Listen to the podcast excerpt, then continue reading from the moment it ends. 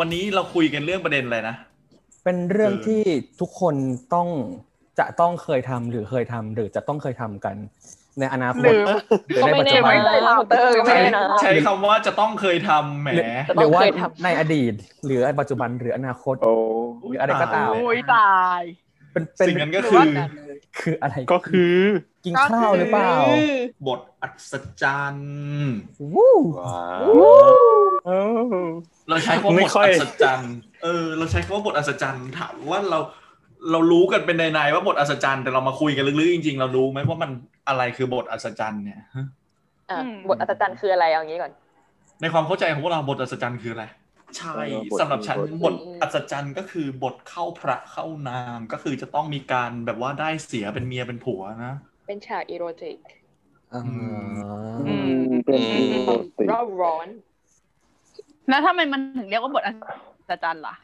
เออ ไอการได้กันในวรรณคดีไทยนี่มันอัศจรรย์ยังไงทำไมต้องมาเรียกกันว่าบทอัศจรรย์เนี่ย ในแง่หนึ่งก็คือ มีมีอาจารย์หลายท่านก็บอกว่า เนื่องจากว่าวรรณคดียุคแรกๆอย่างพระลอเนี่ย มันก็มีอีบทแบบเนี้ยบทแบบอืมเนี่ยอืมเพราะฉะนั้นอ่าเพราะฉะนั้นเนี่ยเขาก็ มองว่ามันมีประโยคหนึ่งที่บอกว่าโยกเยื้องอัศจรรย์อยู่ในพระลอก็เลยเอาอีคำว่าอัศจรรย์ตรงเนี้ยมาเรียกหรือเปล่านะอ๋อก็ต้องเออโอ้กรรมนิตเสนอว่าไอ้คำว่าบทอัศจรรย์นี่มาจากพระรอนะ ไม่เคยรู้อืมมาก่อนเหมือนกัน ก็คือบทอัศจรรย์ก็คือจะเป็นเป็นฉากที่เข้าพระเข้านางที่ค่อนข้างถึงเนื้อถึงตัวกันแล้วนะคะก็คือเมื่อพระนางได้กันนั่นแหละครับ เราเรียกว่าบทอัศจรรอืย์มอืมเอาอะ แล้วถามหน่อย ถ้าเป็นพระพระได้ไหมฮะ พระพระตายเลยอืมอันนี้มันเป็นสินค้าอัศจรรย์เลยขฮะนบนะคะท้าวรรณขคนดีบวรรณคดีวายพระพระใช่ไม่มีแต่นางนางเห็นอยู่นะคะ แต่นางนางเนี่ยเออมีใช่เอออ่าอ่าอ่าเพราะฉะนั้นไม่ว่าพระพระนางนางหรือพระนางก็ถือว่าเป็นบทอัศจรรย์ได้ถูกไหมได้คือเราก็สามารถแต่งบทอัศ บทอัศจรรย์กันได้ก็คือแค่ให้มีการได้กัน แล้วก็ไปเปรียบกับปรากฏการณ์ที่เกิดขึ้น ซึ่งเดี๋ยวเราจะไปอธิบายกันต่อไปนะว่าไอ้หลักการอืมบทอัศจรรย์เนี่ยมันยังไงเนาะอืมอืมคุณผู้ฟังเตรียมตัวติดตามไว้ให้ดีนะฮะ EP ต่อหน้า EP ต่อไปเนี่ยอาจจะใจเย็มีนเรื่อง อะไรที่เราเกิดเกิดๆไว้ก็ได้อ่าเออก็คือเอาดิเออเดี๋ยวก่อนนะเธอจ้ะแต่ว่าพวกเราเนี่ยเป็นโรคเกริ่นทิ้งเกริ่นขว้างพอเกริ่นแล้วก็ไม่ก็จะหยิบเอาขึ้นมาหยิบยกเป็นประเด็นอธิบายกันต่อไปก็ยังไม่ได้สักบเท่าหร่อกว่าจะทำ EP ไหนเออก็อย่าเพิ่งไปโปรยทางให้คนผู้ฟังท่านผู้ฟังท่านรอเก้อกันเลยเดี๋ยวจะเป็นแบบนี่พวกเราจะเป็นหน่วยข่าวแกงกันเหรอคะเนี่ยเออข่าวแกงไม่ดีเมื่อกี้เราพูดถึงไหนแล้วนะว่าอัศจรรย์มันมันมาถึงยังไงใช่ไหมมันมาจากไหนใช่ปะเออเอาเมื่อกี้กรรมนิตเขาเสนอว่าบทอัศจรรย์เนี่ยมาจากพระลอนะ เพราะว่าพระลอเนี่ยเป็นเป็นตัวแรกใช่ไหมเป็นบทเป็นวรรณคดีไทยเรื่องแรกที่ได้นำเสนอบทอัศจรรย์เป็นเรื่องแรกๆแต่อาจอ่าจะเป็นเรื่องไม่แรใช่กๆเรื่องแรกแรกอ่าแต่ก็พระลอพระลอมีความโดดเด่นในบทอัศจรรย์พวกเรายอมรับนะ ยอมรับนะ เพราะว่ามันยอมเพราะว่ามันโดดเด่นยอมจริงใจมากจริงนะโอ้โหคุณผู้ฟังอยากรู้ว่ามันโดดเด่นยังไงไปหาอ่านกันเอาเองฮะอ่า เราเกินนิดนึงไหมตามนั้นเลยเราเกินนิดนึงไม่ได้เหรอ เราเกินนิดนึงไม่ได้เหรอ ใช่แบบเป็นเกริ่นก็ได้เป็นสนะเป็นสปอยอะไรอย่างเงี้ยให้แบบคุณผู้ชมอยากแบบไปติดตาม คือคือถ้าหากว่าเราอ่านวรรณคดีไทยตามขนบเลยนะ เราก็จะเห็นว่าการได้กันส่วนมากของพระนางก็จะอยู่ ก็จะอยู่ในในท่วงท่าในบริบทในสถานที่ที่มีความความพร้อมนิดหนึ่งก็คือไม่อยู่บนเตียงก็อยู่บนโขดหินอยู่บนอ่าอะไรอยู่บนอ่าอยู่บนสิ่งที่ปูรองรับไว้สำหรับเป็นที่ หลับนอนได้อย่างดีแล้วถูกไหมอืมแต่พระลอเนี่ยนะ Bed สิ่งหนึ่ง on the ที่ bed ข้าพเจ้าอืมหลงรักมากเลยก็คือ มันมีบทที่ในแก้วในขวัญนางรื่นนางโรยเนี่ยเขามีอ่าซัมติงกันก็คืออะไรอ่า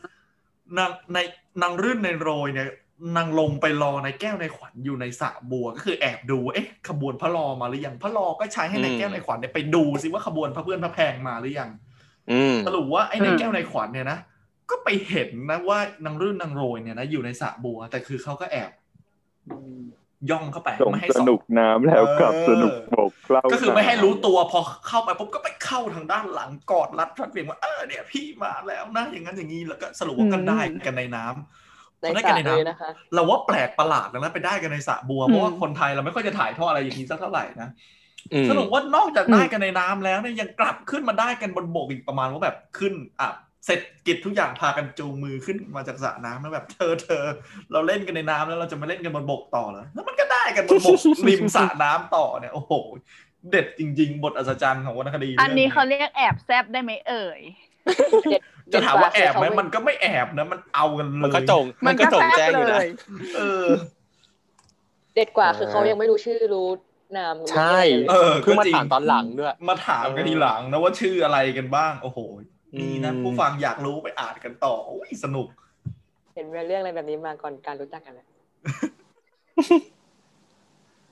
อะมีสันนิษฐานอะไรอีกไหมฮะเกี่ยวกับคำว่าบทอัศจรรย์ฮะเนี่ยเอาจริงๆไอ้สิ่งที่สิ่งที่กรรมนิตเขาเสนอมาเนี่ย มีความเป็นไปได้สูงอยู่เหมือนกันนะ เพราะว่าอะไรในในวะในธรรมเนียมไทยเราเนี่ย เวลาที่เราจะกล่าวถึงอะไรเราจะไม่กล่าวเราจะไม่อ้างเอาลักษณะโดยรวมของสิ่งนั้นมากล่าวไงอย่างเช่นว่าเราจะอืมพูดถึงบทเนี้ยต่อไปเราจะไม่พูดว่าเออบทเนี้ยมีความว่าอย่างนั้นอย่างนี้ แต่เราก็จะพูดว่า เราก็จะแต่งอย่างไอ้บทที่มีที่เหมือนกับไอ้คำว่าบทที่มีความอัศจรรย์อยู่อะเราจะแต่งบทที่เหมือนกับบทที่มีคำว่าอัศจรรย์อยู่ อย่างเช่นอะไรอะทำนองสนอไทยเราเนี่ยลักษณะคำพันธ์ไทยเราเนี่ยเรามีกาบยานีสิบเอ็ดถูกไหมเรามีกาบฉบังสิบหกเรามีกาบสุรังคนางถูกไหม ทั้งที่ความจริงอืมตอนแรกเราก็ไม่ได้เรียกไอ้กาบพวกเนี้ยว่ายานีสิบเอ็ดเราไม่ได้กะเรียกพวกเนี้ยว่าฉบังสิบหกไอ้ยานีสิบเอ็ดเนี่ยมันก็มาจากบทสวดใช่ไหมยานีทภูตา นิสมาวันทานี้ใช่เปล่าจำไม่ได้แล้ว แต่มาจากรัตนสูตรเนี่ยแหละ ซึ่งพอคนอืมแต่งต่อไปก็บอกว่า ฉันจะแต่งเหมือนบทที่เหมือนอย่างบทที่มีคำว่ายานีน่ะ พอแต่งไปเรื่อยๆไอ้คำว่าเหมือนกับคำที่มียานีเนี่ยมันหายไปไอ้คำ ไอ้คำว่าคำที่มีเนี่ยหายไปมันเลยกลายเป็นว่าฉันแต่งเหมือนบทยานีอะแต่งเหมือนบทยานี มันก็เลยกลายเป็นกาบยานีสเปดขึ้นมา ดังนั้นไอ้คำว่าอัศจรรย์เนี่ยมันก็อาจจะเป็นไปได้ว่าแบบจะมามาจาก เออฉันจะแต่งเหมือนกับบทที่มีคำว่าอัศจรรย์อยู่ในเรื่องพระลอเนี่ยพอทำไปทำมาปุ๊บอืมเลยกลายเป็นว่าฉันแต่งบทอัศจรรย์เอาก็เป็นไปได้ถูกไหม อืมอืมอืมก็เป็นไปได้นะ เพราะว่าแบบว่าแบบพวกกรบทในบทอัศจรรย์อะไรอย่างเงี้ยมันก็มักจะขึ้นต้นด้วยคำว่าแบบอัศจรรย์เออขึ้นกฎเห็นบทไหมอัศจรรย์ในกาบพระชัยตุริยาอย่างเงี้ย มันก็จะเสียงครื้นอ่าครั่นทั้งเขาหลวง เออ มันก็เอออัอัศจรรย์อืมก็รู้เลยว่าจะทำอะไรกัน อืมทำอะไรเหรอกินข้าวเนี่ยมั้งฮะต้องพูดเหรอคะเออกินข้าวมั้งฮะเออฉลองพูดดิได้นไหเนมอคะร์กัพี่นตี้พูดอย่าได้เลยค่ะพี่อย่าเลยแอนนาไม่เอา ชอบจังเลยอ่าแต่ก็มีอีกสายหนึ่งเสนอมาเหมือนกันนะ เพราะเหมือนกับว่าเราอ่านงานวิชาการของอาจารย์อีกท่านหนึ่งก็เสนอว่าไอ้คำว่าอัศจรรย์เนี่ย มันไม่ได้ใช้แค่เฉพาะแค่เรื่องบทเข้าพักเข้านางกันอย่างนั้นเท่านั้นนะ แต่ว่าอืมจำแนกเหตุการณ์อัศจรรย์เป็นสามสามอย่าง อย่างที่หนึ่งคือ อันเนี้ยจะพบได้โดยเฉพาะในมหาเวสสันดรชาดกก็คือเหมือนกับว่าอ่าเวลาพระเวสสันดรเนี่ยบริจาคทานอะไรยิ่งใหญ่ยิ่งใหญ่เนี่ยก็จะเกิดเหตุอัศจรรย์ขึ้นมา หรือเกิดเหตุการณ์สำคัญสำคัญเช่น เหตุการณ์ที่ฝนโบกขรพรรษตกตอนที่หกกษัตริย์อะได้มาเจอกันอ่าอันชเนี้อยบก็กถือษัตเป็นอัศริย์ใช่ไหมจรรย์หนึ่งอ่าใช่อ่ากันนั้นแหละ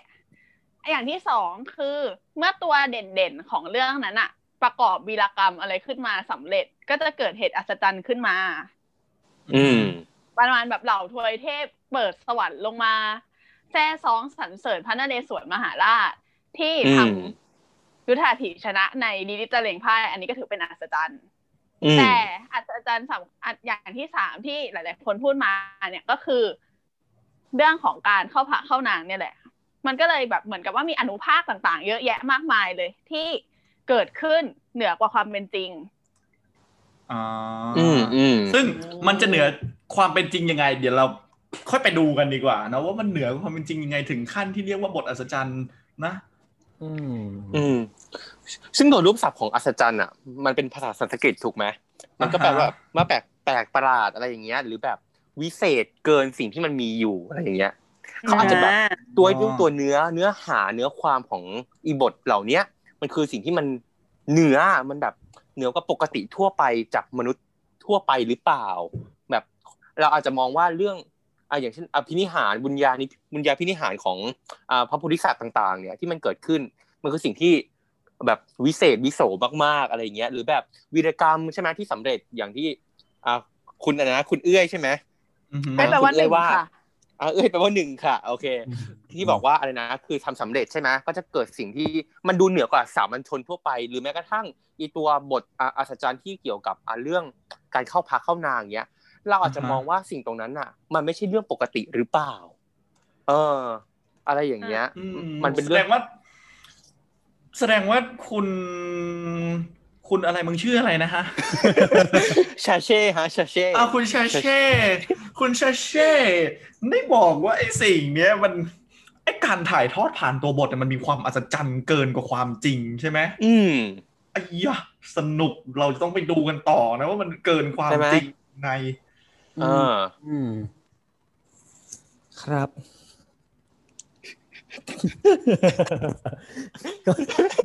และทีเนี้ย เราอยากลองถามว่าสตั๊กเจอร์ของบทอัศจรรย์ ก็คือหมายความว่าโครงสร้างของมันอะมันปูมายังไง มันปูมายังไง ตั้งแต่แรกเริ่มจนจบเนี่ยมันเป็นยังไง อ่าก็คือเรารู้แล้วใช่ไหมว่าบทอัศจรรย์เนี่ยเป็นบทเข้าพระเข้านางก็คือตัวละครเนี่ยได้มีความแบบว่าเออเสพสมการมารมณ์กัน แต่ว่าเราอ่าเวลาอ่านคดีแล้วเราจะรู้ได้ไงเนาะว่าบทไหนเป็นบทอัศจรรย์หรือบทไหนเป็นบทอะไรยังไงเนี่ยเนาะต้องถามอันนี้ว่าบน่าทอัศจรรย์ในวรรณคดีไทยมีลักษณะยังไงจ๊ะ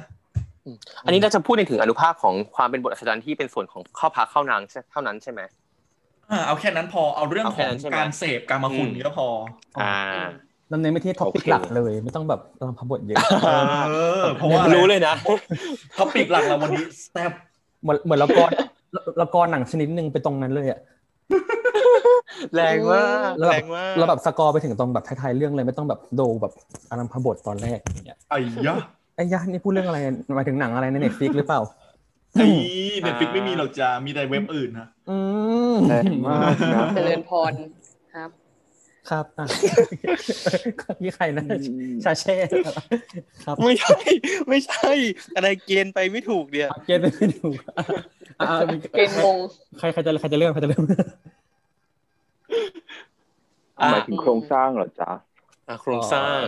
เอาไม่ต้องถึงกับเอ่อคำว่าโครงสร้างแล้วกันเอาคำว่ามันมันมีลักษณะอย่างไงคืออย่างนี้นะคืออย่างเอนี้อคือคือจะบอกว่าในแง่หนึ่งอะ บทอัศจรรย์มันจะเริ่มขึ้นได้อะ มันก็จะต้องมีฉากที่นำไปสู่ตรงนี้ก่อน ก็อาจจะเป็นการแบบว่าเอ่ออย่างในพระลอเนี่ยเขาก็บอกว่า เออมีเอ่อสองสองนายสองนางมาเจอกันถูกไหมฮะมามาอาบน้ำผัดผ้าลงอาบ แล้วก็นำเข้าสู่บทอัศจรรย์ก็อาจจะเป็นการเปรียบเทียบเอ่ออะไรตอบแบบเอ่อถึงธรรมชาติบ้างเป็นบทชมธรรมชาติเออ ไม่รู้ว่าชมธรรมชาติหรือเปล่านะแต่ว่าออกมาในลักษณะของบทชมธรรมชาติเออแต่ว่าเป็นบทชมธรรมชาติที่เราจะไม่อาจจะมองเป็นบทชมธรรมชาติได้อีกต่อไปอ่าทีนี้เนี่ยในยะของการมีบทอัศจรรย์เนี่ยมันก็คือการที่บอกว่า โอเค มันไม่ใช่แค่จับมือกันเฉยๆมันไม่ใช่แค่เขาเรียกว่าอะไร มาอยู่ด้วยกันเฉยๆอือหือบทอัศจรรย์ทำให้เรารู้ว่า มันไปถึงขั้นนั้นแล้ว อืมอ่าว่าความสัมพันธ์ของตัวละครสองตัวเนี้ยไปถึงไหนแล้วถูกไหมใช่อืมเพราะฉะนั้นน่ะ ก่อนที่จะมาเป็นบทอัศจรรย์ได้ก็จะต้องปูเข้ามาก่อน แล้วก็เข้มข้นที่ตัวบทของธรรมชาติอ่าซึ่งพอการอ่าส่วนมากเนี่ยนะขอเสริมหน่อยนะว่า เวลาที่เราชมธรรมชาติในที่เนี้ยเดี๋ยวท่านผู้ฟังจะสง จะสับสนว่าอ้าวแล้วบทอัศจรรย์กับเวลาเขาชมธรรมชาติจริงๆล่ะเพราะว่าในขนบวรรณคดีไทยเราก็ชอบที่จะต้องชมนกชมไม้ชมดงใช่ไหมเวลาที่จะเดินทางไปไหนอะถูกไหมอ่าใช่เออแล้วเราจะแยกได้ไงว่าไอ้บทอัศจรรย์จริง ๆ กับไอ้บทชมนกชมไม้เนี่ยมันต่างกันยังไงเนาะเดี๋ยวจะขอยกตัวอย่างขึ้นมาบทหนึ่งที่เป็นบทชมนกชมไม้เนาะแล้วก็บทอัศจรรย์ที่เป็นบทอัศจรรย์จริง ๆ เนาะเรื่องแรกเป็นเรื่องเอ่อ จากเรื่องเอ่ออีเหนา บทว่าว่าพลางทางชมคณานก ผลผกจับไม้อึงมี่อ่าเราใช้บทนี้อ่ายยกตัวอย่างมาเยอะอืมถึงไหนละเบนจวรเบรญจวรรณวันละชาลีเหมือนวันพี่จากสามสุดามาอ่าตระเวนภัยปะใช่ไหม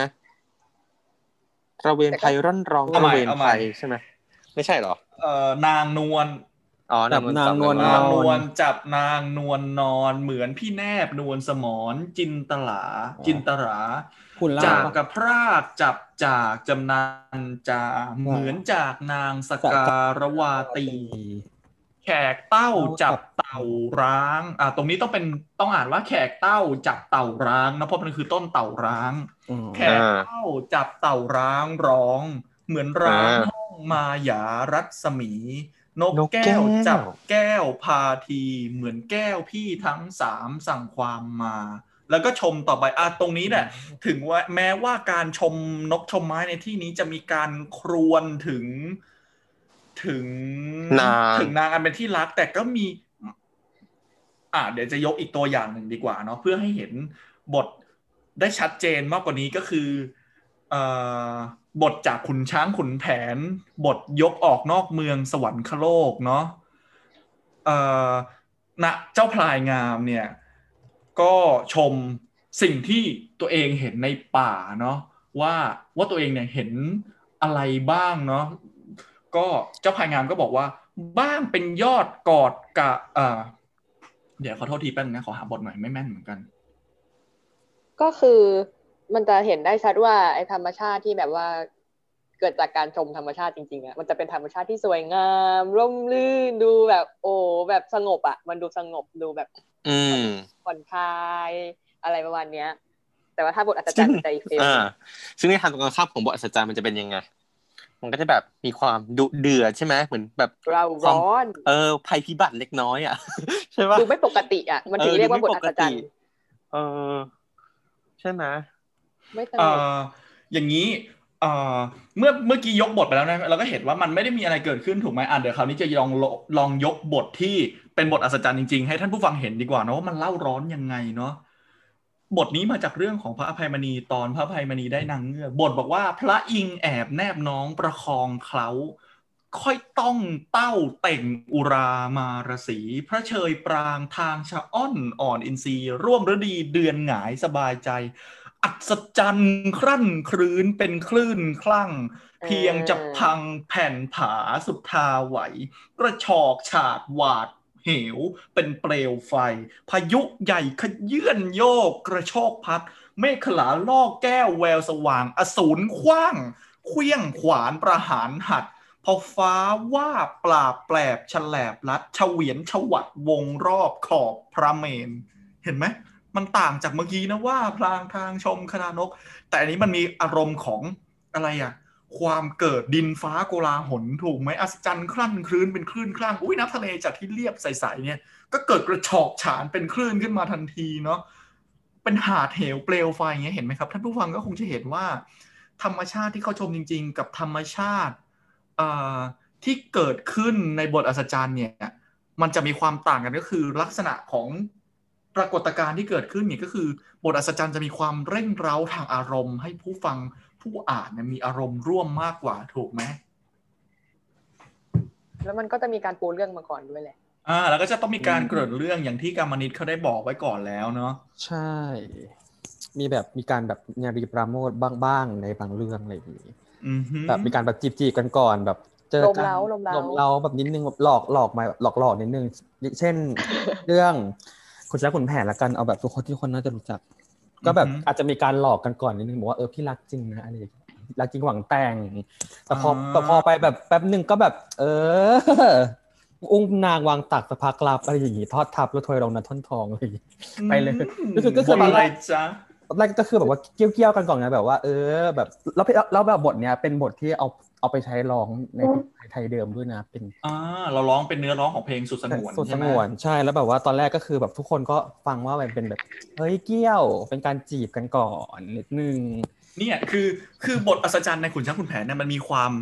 มันมีความเออต้องบอกว่าบทอัศจรรย์ขุนช้างขุนแผนที่ถูกสอบชำระแล้วด้วยนะมันจะมีความ เรียบร้อยอยู่นิดหนึ่งนะในส่วนที่เป็นบทพระราชนิพนธ์ของรัชกาลที่สองเพราะบทพระราชนิพนธ์ของรัชกาลที่สองเนี่ยท่านจะไม่บอกบทอัศจรรย์ไว้อย่างจงแจ้ง ถ้าเราไม่มากลับมาทวนกันอีกทีเนี่ยเราก็อะแทบจะไม่รู้เลยด้วยซ้ำนะว่าไอ้บทนั้นเนี่ยมันเป็นบทอัศจรรย์เพราะท่านแต่งไว้เป็นบทอัศจรรย์เรียบร้อยท่านไม่ได้แต่งเป็นบทอัศจรรย์ชงฉางอะเนาะอืมอืมบทอัศจรรย์ที่น่าสนใจคือแบบเป็นบทที่มันตีความได้หลายแบบ อ่าอ่า ก็คือเราก็จะขอนำเข้าไปสู่ประเด็นต่อไปเลยเนาะก็คือความน่าสนใจของบทอัศจรรย์ในวรรณคดีไทยเนาะว่ามันน่าสนใจอย่างไร อืมเอ่อแล้วมันน่าสนใจยังไงล่ะ คืออย่างนี้นะ บทอัศจรรย์น่ะ ถ้าเกิดสมมติว่าเราจะบอกว่ามันเป็นเรื่องอีโรติกถูกไหมฮะในอ่าฮะในเอ่อค่านิยมของไทยเนี่ยมันอาจจะเป็นเรื่องที่ไม่ควรพูดหรือว่าอาจจะไม่ได้เป็นที่ อาจจะพูดได้โจ่งแจ้งนักโดยทั่วไปเนี่ย แต่เผอิญว่าตัวบทอัศจรรย์เนี่ยนะฮะก็คือเราอะสามารถพบเห็นการพูดถึงบทอัศจรรย์หรือว่าอีโรติกเนี่ยในสาธารณะอย่างเปิดเผย การที่บทอัศจรรย์ปรากฏอยู่ในวรรณคดีได้อย่างเปิดเผยเนี่ยมันแสดงอะไรให้เราเห็นว่าทั้งๆที่จริงแล้วเนี่ยในสังคมเรามองว่าอุ้ยเป็นเรื่องที่แบบว่าไม่ควรพูดเป็นเรื่องที่ โอ้หน้าอับอายอะไรอย่างนี้ แต่ทำไมถึงเอ่อปรากฏการพูดถึงอยู่ในวรรณคดีอย่างเป็นสาธารณะ อืมอืมอ่าในยยะอย่างแรกเราอาจจะมองว่า เพราะว่าคนไทยชอบเรื่องการมารมณ์หรือเปล่าอุ้ยใช้คำว่าคนไทย เอาเอาคือคือไม่ในแง่หนึ่งเรื่องเรื่องการมารมนี่เราสามารถแบบปรากฏเห็นได้โดยทั่วไปในในที่อื่น ๆอยู่แล้วถูกไหมแต่ว่ามันน่าสนใจตรงที่ว่าเราไม่เออในสังคมไทยเนี่ยมันโอ๊ยเราอายที่จะพูดแต่ทำไมเอาเอามาพูดในในในที่แบบนี้เนอะมันเป็นส่วนหนึ่งของวิถีชีวิตเป็น แปลว่าอิสระไงโอ้ยเกี่ยวกันเนาะเราจะไม่ยอมเป็นทาสของ จารีตเป็นอันขาดอะอะต่อครับ และสิ่งที่ผมเห็นนะว่า ว่าว่ามันเป็นสิ่งที่มหัศจรรย์หรือว่าสิ่งที่เป็นความประเสริฐอย่างหนึ่งของบทอัศจรรย์ในวันคดีไทยนะคือการเซ็นเซอร์ภาพอีโรติกทุกท่านเห็นด้วยกับข้าพเจ้าไหมอืมคืออืมวรรณคดีไทยเนี่ยนะ เราไม่บอกเราแทบจะไม่เอ่อเราไม่ค่อยจะมีการจัดนะว่าอุ้ยวรรณคดีเรื่องนี้เป็นบท เป็นวรรณคดีอีโรติกวรรณคดีเรื่องนี้เป็นวรรณคดีสอนใจเรารวมๆว่าวรรณคดีถึงแม้จะมีการจัดหมวดหมู่อย่างหลวมๆก็ตามเนาะแต่ว่าเราก็ไม่ถึงกับมีการเซ็นเซอร์ว่าไอ้สิ่งนี้เป็นเรื่อง 18 บวก แต่อจริงแหละว่าในสมัยโบราณเนี่ยเขาไม่ค่อยจะให้ลูกสาวอ่านวรรณคดีเรื่องขุนช้างขุนแผนเนาะแต่ว่าวันไอ้บทอัศจรรย์เนี่ยมันก็ไม่ได้เกิดแค่ในขุนช้างขุนแผนถูกไหมมันเกิดกับแทบจะทุกเรื่องที่มีการเข้าพระเข้านางกัน ดังนั้นการซ่อนภาพอีโรติกอย่างชาญฉลาดของ กวีไทยเนี่ยก็คือการใส่เป็นบทอัศจรรย์ก็คือไปเปรียบกับภัยพิบัติปรากฏการณ์ทางธรรมชาติ หรือสิ่งใด ๆ ก็ตามที่ผู้อ่านจะอ่านแล้วสื่อถึงอารมณ์ของการเข้าพระเข้านางเนาะในสมัยโบราณเนี่ยการที่จะได้เห็นสิ่งที่มันเป็น 18 บวกมันคงจะไม่ง่ายเหมือนปัจจุบันเนอะปัจจุบันเราสามารถเข้าเว็บไซต์เข้าอะไรก็ได้เพื่อเข้าไปดูสิ่งที่มันเป็นการ เสพการมาคุณกันแต่ในสมัยโบราณ ก็คือเขาจะเห็นได้ก็ต่อเมื่อเขาเสพเองถูกไหมดังนั้นเด็กเด็กเด็กเล็ก ๆ ต่างๆ ที่ไม่มีประสบการณ์ตรงเนี้ยเขาอ่านวรรณคดี แล้วเขาไม่เคยมีประสบการณ์ในด้านเสพอะไรพวกนี้มาก่อนหรือเขายังไร้เดียงสาอยู่เขาก็คงจะนึกภาพไม่ออกถูกไหมว่าไอ้สิ่งนี้มันเป็นบทอัศจรรย์ เมื่อเขาอ่านแล้วมันก็คงจะเห็นว่า เอ้ย มันก็คงจะเป็นบทธรรมชาติ บทชมโฉม บทชมนั่นนี่นู่นที่เป็นส่วนหนึ่งของบทกลอนเท่านั้นไม่ได้มีความอีโรติกดังนั้นเนี่ย มันคือการเซ็นเซอร์ภาพของความ 18 บวก ต่อเด็กๆ ที่ยังเป็นเยาวชนโดยปริยายถูกไหมฮะ เด็กๆ ที่ยังไม่มีประสบการณ์เนี่ยก็จะนึกภาพไม่ออกนะว่าอย่างนั้นอย่างนี้ ดังนั้นผู้ปกครองเนี่ยจึงไม่ต้องมาเอ่อคอยแดะอยู่คอยเอาปากกาเอาน้ำยาลบคำผิดมาขีดอยู่ว่าบทนี้ห้ามอ่านบทนั้นห้ามอ่านถูกไหมดังนั้น การที่จะเสพบทนี้ได้เนี่ยก็คืออยู่ในวัยโตแล้วหรือเคยผ่านกรรมคุณมาเรียบร้อย แล้วจึงจะเข้าใจอย่างลึกซึ้งถูกไหมครับ นี่เป็น การชาญฉลาดอย่างหนึ่งที่เรารู้สึกว่าอืมกวีไทยฉลาดในการเซ็นเซอร์มากๆเลยก็คือไม่พูดโจงแจ้งแต่ก็คือ พูดโดยการไปเปรียบเทียบกับอะไรก็ไม่รู้อะเนาะอืมใช่ครับ อืม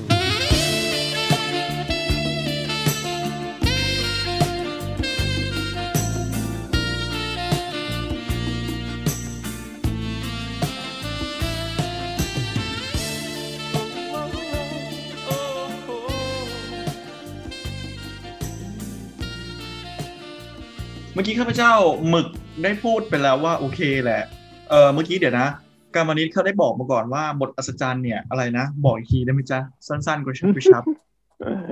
ฉันบอกว่าจริง ๆ แล้วว่า ถ้าในยะของบทอัศจรรย์มันแสดงถึงเขาเรียกว่าอะไรนะ ลืมแล้วเนี่ยบอกว่าธรรมชาเอ่อก็ติคือไหมธรรมชาติของจิตใจมนุษย์จะบอกหรือว่าเปล่าในนะยะเธอพูดอะไรในยะที่ที่แสดงให้เห็นว่า เป็นเรื่องที่ไม่ควรพูดใช่ไหมแต่ว่าอืมเอามาพูดได้อย่างเปิดเผย แล้วก็องค์อืมผมอธิบายว่ามันสามารถเปิดเผยได้ เพเพราะว่าอืมมันใช้ความเปรี้ยวเดี๋ยวๆถูกไหมอ่าอะไรนะทำอะไรกันกวินทบไปแล้วนะกวินกวินทบไปแล้วเอาหนึ่งเหรอเอาหลืมนึ่งไปแล้วหนึ่งฉันอะหนึ่งช็อตฉันอะแบบว่าหนึ่งติแมขอตช์โทษไม่เป็นไรนะก็อาใหไม่เป็นไรใช่ปิหติมาอ่าอ่าอ่าถึงไหนแล้วนะเมื่อกี้ อีเกนไม่มีแผนที่ก็เพิ่งจะพูดชื่อไปนะฮะเอออ่าฮะเออเอเอออข้าพเจ้าก็ได้พูดว่าปัดยาวบทอัศจรรย์เนี่ยนะ มันน่าสนใจเอ่อข้าพเจ้าได้พูดว่าบทอัศจรรย์เนี่ยนะมันก็น่าสนใจตรงที่มันได้เซ็นเซอร์เอาไว้อย่างแนบเนียนทำให้เด็ก ๆ เนี่ย ไม่ไม่ต้องรับรู้เรื่องที่ยังไม่ต้องรู้เมื่อยังไม่ถึงวัยถูกไหมอืมเพื่อนๆมีอะไรเสริมไหมจ๊ะว่ามันน่าสนใจยังไงอีก อีกอย่างหนึ่งที่น่าสนใจของบทอัศจรรย์ที่มันถูกถ่ายทอดลงในวรรณคดีต่างๆ ให้เราได้เห็นกันนะอ่าฮะนี่แอบคิดว่ามันเหมือนกับสังคมอะ ไม่ได้เปิดพื้นที่ให้สามารถพูดได้ คุยได้อ๋อเล่นได้หรือแบบเอามาแสดงความรู้กันได้อะอืมอ่าแล้วมันก็ถูกเลยอ่านำนำสิ่งความในใจของผู้เขียนหรือคนในสังคมอะไปสู่ในการเขียนลงเป็นวรรณคดีหรือเป็นวรรณกรรมต่างๆอะ มันเหมือนเลยมีถ้อยคำคำหนึ่งที่ว่าเนี่ยนะงานเขียนของผู้ใดก็คือเสียงในใจของผู้นั้นน่ะ เอออืมอืมเหมือนอาจจะเป็นการหลีกหนีจากสังคมที่เป็นอยู่บางอย่าง เพื่อไปสู่ในสิ่งที่เขาสามารถถ่ายทอดอะไรก็ได้ตามที่ใจเขาต้องการน่ะอืมฉะนั้นก็คือบทอัศจรรย์เป็นเครื่องมือหนึ่งใช่ไหมใช่อ่าเออจะว่าอย่างไรก็ได้ เหมือนเรื่องเซ็กอะไรเงี้ย เป็นธรรมชาติที่มนุษย์ทุกคนมีอะ แต่ แต่ดันไอสังคมเนี่ย มันดันไปจำกัดเขาอะ มันเลยทำให้เขารู้สึกว่ามันไม่เป็นธรรมชาติอย่างที่เขาควรจะเป็นอะไรอย่างเงี้ยอืมเอออ่าคือจริคืองอย่างนี้นะเอ่อมีใครจะเพิ่มเติมอะไรไหมจ๊ะเราอ่าเรากรรมนิตจะว่าอะไรว่ามาเลยฮะอ๋อเออฉันจะพูด เอ่ออีกนิดนึงก็คือ การที่เอ่อตัวบทอัศจรรย์เนี่ยมันแสดงถึงเอ่อนัยยะทางเพศหรืออะไรต่าง ๆ เนี่ยนะ ก็คือว่าเราลองมองไปถึงบริบทของสังคมในสมัยนั้นที่ไม่มีอะไรเลย ไม่ไม่มีสื่อไม่มีเอ่ออืมไม่มีอะไรแบบเนี้ยเพราะฉะนั้นเนี่ยการที่สมมุติว่าเอ่อผู้ชมเนี่ยเอ่อผู้ฟังอะส่วนใหญ่เป็นผู้ฟังเนี่ย สามารถเสพสื่อก็มักจะมาจากการที่ฟังการอ่านวรรณคดีหรืออะไรประมาณเนี้ยถูกไหมทีนี้เนี่ยอืมมันก็จะมีนัยยะหนึ่งก็คือแบบว่า ความเป็นอีโรติกอาร์ตในในในบทอัศจรรย์เนี่ย คือเราอาจจะพิจารณาได้ว่า ตัวเนี้ย มันแทนคล้ายๆว่าเป็นสมุดปกข่าวได้ในหนึ่งหรือเปล่า คือด้วยความที่ว่าประสบการณ์ของคนในยุคนั้นอะคือคืออย่างเราถ้าสมมติว่าเราอะเอามาอ่านอันนี้ใช่ไหมเราก็ไม่ได้มีความรู้สึกหรืออารมณ์ร่วมไปกับไปกับตัวบทขนาดนั้น เพราะว่าประสบการณ์เรามันบียอน มากกว่าตรงนี้ไปแล้วก็คือเรามีสื่อ เรามีอ่าเรามีก็คือกรรมนิตเขาจะพูดในในๆว่าเขายังซิงอยู่นะฮะเออไม่ไม่อ่าโอ้ยไม่ด้วยเหรอ โอ้ยตายแล้ว ไม่ไม่จะบอกว่าบัดสีบัดเทลิงเจ๋งจริงเลยนะไม่ไม่คือเออนั่นแหละ เพราะว่าคนในสมัยเนี้ย ประสบการณ์ของเราที่เราพบเจอเราเราเรามีหนังเรามีหนังสือที่เป็นหนังสือภาพหรือว่าอะไรอย่างเงี้ย มันมันอืมกระตุ้นอารมณ์ทางนั้นน่ะ ได้มากกว่า อุ้ยหนังสือภาพรู้ยุคไปเลยแล้นะวเออรู้ยุคเลยนะขนาดที่อะสืบภาพลองนึกภาพวิทยาตอนต้ตัวนนะที่อะไรแบบนั้นน่ะเขาอาจจะแบบว่ามีอารมณ์ร่วมกับตัวบทตรงนี้อ่าได้ในหนึ่งดังนั้นอืมเอออืมทีนี้ทีนี้เราก็จะต้องคิดต่อไปว่า ในฐานะที่วรรณคดีไทยเป็นเอ่อวรรณคดีศักดินา ที่คนเขาว่ากันเนี่ยทำไมอืมถึงมีอะไรแบบนี้ออกมาถูกไหมครับอืมเอออมอันนี้ก็น่าสนใจเออสิ่งนี้ข้าพเจ้าจะขอตอบนะหมึกจะขอตอบกรรมนิตหน่อยไปติเขาได้ เอ้ยกรรมนิตเขาได้เขาได้เอาใหม่แต่สองเอาใหม่อ่าสิ่งนี้ข้าพเจ้าจะขออนุญาตตอบกรรมนิตหน่อยกรรมนิตเขาได้โปรยว่าวรรณคดีไทยเนี่ยนะ มันเป็นวรรณคดีศักดินา แต่ทำไมมันถึงได้มีเรื่องของความอีโรติกมาอยู่ใช่ไหมกรรมนิตพูดอย่างนี้ใช่ไหมทั้งที่วรรณคดีไทยเราเนี่ยค่านิยมไทยเราอะเอ่อบอกว่าเรื่องเซ็กส์เรื่องอะไรพวกนี้เป็นเรื่องไม่ดีต้องปิดบังเนาะถูกไหมเออหมึกย้อนคิดถึงบทหนึ่งโครงสี่สุภาพที่เออสีปราด แต่งโต้กับเท้าสีจุฬาลักษณ์บทสีปราดแต่งว่าฮะหายกระต่ายเต้นชมแขสูงส่งสุดาแลสู่ฟ้า ฤดูฤดีแดสัตว์สู่กันนา อย่าฟะอย่าว่าเราเจ้าข้าอยู่ฟ้าเดียวกัน เขาจะบอกเป็นยังไงว่ามึงจะอยู่สูงแค่ไหนไอ้เรื่องเซ็กส์มันก็คือเรื่องของพวกเราทั้งหมดทุกคน ดังนั้นไม่ว่าจะเป็นศักดินาก็ตามไพร่ก็ตามสุดท้ายแล้ว เรื่องตันหาราคีไม่ใช่เรื่องห่างไกลก็คืออะไร ทุกคนสัมผัสและก็เสพกันมาแทบทั้งนั้น ใช่ไหมอ่าคือแบบเออบทอัศจรรย์มันแม้กระทั่งอะไรแม้กระทั่งในพระอภัยมณีอะอ่าฮะรออ่าสุนทรภู่เป็นคนแต่งใช่ไหมในช่วงรอสองใช่ไหมครับอะฮะใช่ไหมเอ่ามันก็มีบทที่กล่าวว่าประเวณีมีทั่วทุกตัวสัตว์ ไม่จำกัดห้ามปรามตามวิสัยนาคมนุษย์ครุฑทาสุราลัย สุดแต่ใจปรองดองจะครองกันออเห็นไหมมันมีทุกทั่วเลยเห็นไหมใช่ไหมไม่แต่สัตว์เออกับมนุษย์ต่าง ๆ อะ มันก็ยังสมสู่กันได้หรือเทวดาสูงส่งแค่ไหนอะดังนั้นเออออะไรอีบทอัศจรรย์มันก็ทำหน้าที่เป็นแค่เครื่องมือเครื่องมือหนึ่งในการถ่ายทอดออกมาให้มันมีความพูดดีขึ้นมานิดหนึ่งถูกไหมใช่ไหมอืมอืมเออ ความอัศจรรย์อีกอย่างหนึ่งที่ที่ผมรู้สึกนะ เพื่อนๆคิดไหมว่าบทอัศจรรย์นี่นะ มันคือการเอาไปเปรียบกับสิ่งที่ทุกคนสามารถเห็นภาพได้แม้ว่า แม้ว่าตัวจะไม่ต้องประสบพบพานถึงขนาดนั้นมาก่อนคนอาจจะไม่เคยเห็นพายุเกิดขึ้น คนอาจจะไม่เคยเห็นอะไรอันหน้าเกี้ยวพระสุเมน อย่างนี้เฉวียนฉวัดวงรอบขอบพระเมน อาจจะไม่ต้องเคยเห็นแต่ว่าอะไรกวีสามารถเลือกใช้ คำที่ทุกคนสามารถสัมผัสได้โดยสามัญสำนึกอะเอ่อเข้าใจที่จะพูดไหมก็คือว่ากวีเลือกใช้สิ่งที่มันเป็นธรรมชาติมากๆ หรือว่าสิ่งที่มันไม่ได้เป็นสิ่งที่เกินจินตนาการของมนุษย์ที่จะคิดไปถึงอะก็คือใช้อะไรง่าย ๆ มาถ่ายทอดสิ่งที่มันลึกลับซับซ้อนอยู่ ที่มันแฝงอยู่ถูกไหมดังนั้นบทอัศจรรย์มันถึงเป็นที่จับจินของ ผู้คนอีกประการหนึ่ง เพราะว่าถ้อยคำที่มันง่าย ๆ เปรียบกับอะไรที่มันง่าย ๆ แต่มันมีความลึกลับซับซ้อนซ่อนอยู่นี่แหละ มันเลยทำให้บทอัศจรรย์มีความอัศจรรย์ยิ่งยวดขึ้นมาจริงไหมอืมครับ แต่แต่จะว่าไปอะ ความเป็น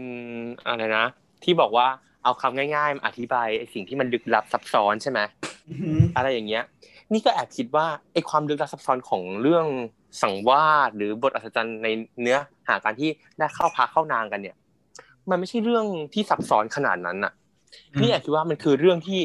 ง่ายมากๆเลยอะเออใครก็เออมันคือเรื่องที่แบบง่ายมากๆไม่ใช่ไม่ใช่แบบ อะไรก็ได้นะแต่คือแบบหมายถึง มันไม่จำเป็นต้องมีใครสอนอะใครอุ้ยอืมมันไม่จำเป็นต้องมีใครสอนเออเหมือนคืแบอบหมายความว่าแบบสปาร์กแล้วก็แบบสปาร์กจอยเลย อย่างนี้หรือเปล่าใช่เราเป็นเรื่องธรรมสชาติ เออเป็นเรื่องธรรมชาติเราสามารถรู้เองว่าควรทำยังไงต่อกับ กิจกรรมแบบนี้ หรือในสถานการณ์แบบนี้อะเหมือนในเรื่องเสภาคุณช่างคุณแผนอะใช่ไหมอือฮึมีตอนหนึ่งที่พ่อของอ่าพ่อแม่ของนางโบกี้อะยกลูกสาวให้แต่งงานกับคุณแผนใช่ไหมอ่าแล้วในฮะคืนนั้นน่ะ นางสีจันทร์น่ะก็ได้ปลอบใจลูกสาวว่า อันซึ่งการประเวณีไม่มีครู กลัวจะรู้เสียหนักไม่พักสอน ประเดี๋ยวใจได้สุขสิ้นทุกข์ร้อน พ่อแม่มาแต่ก่อนก็เหมือนกัน มันบอกว่าอะไร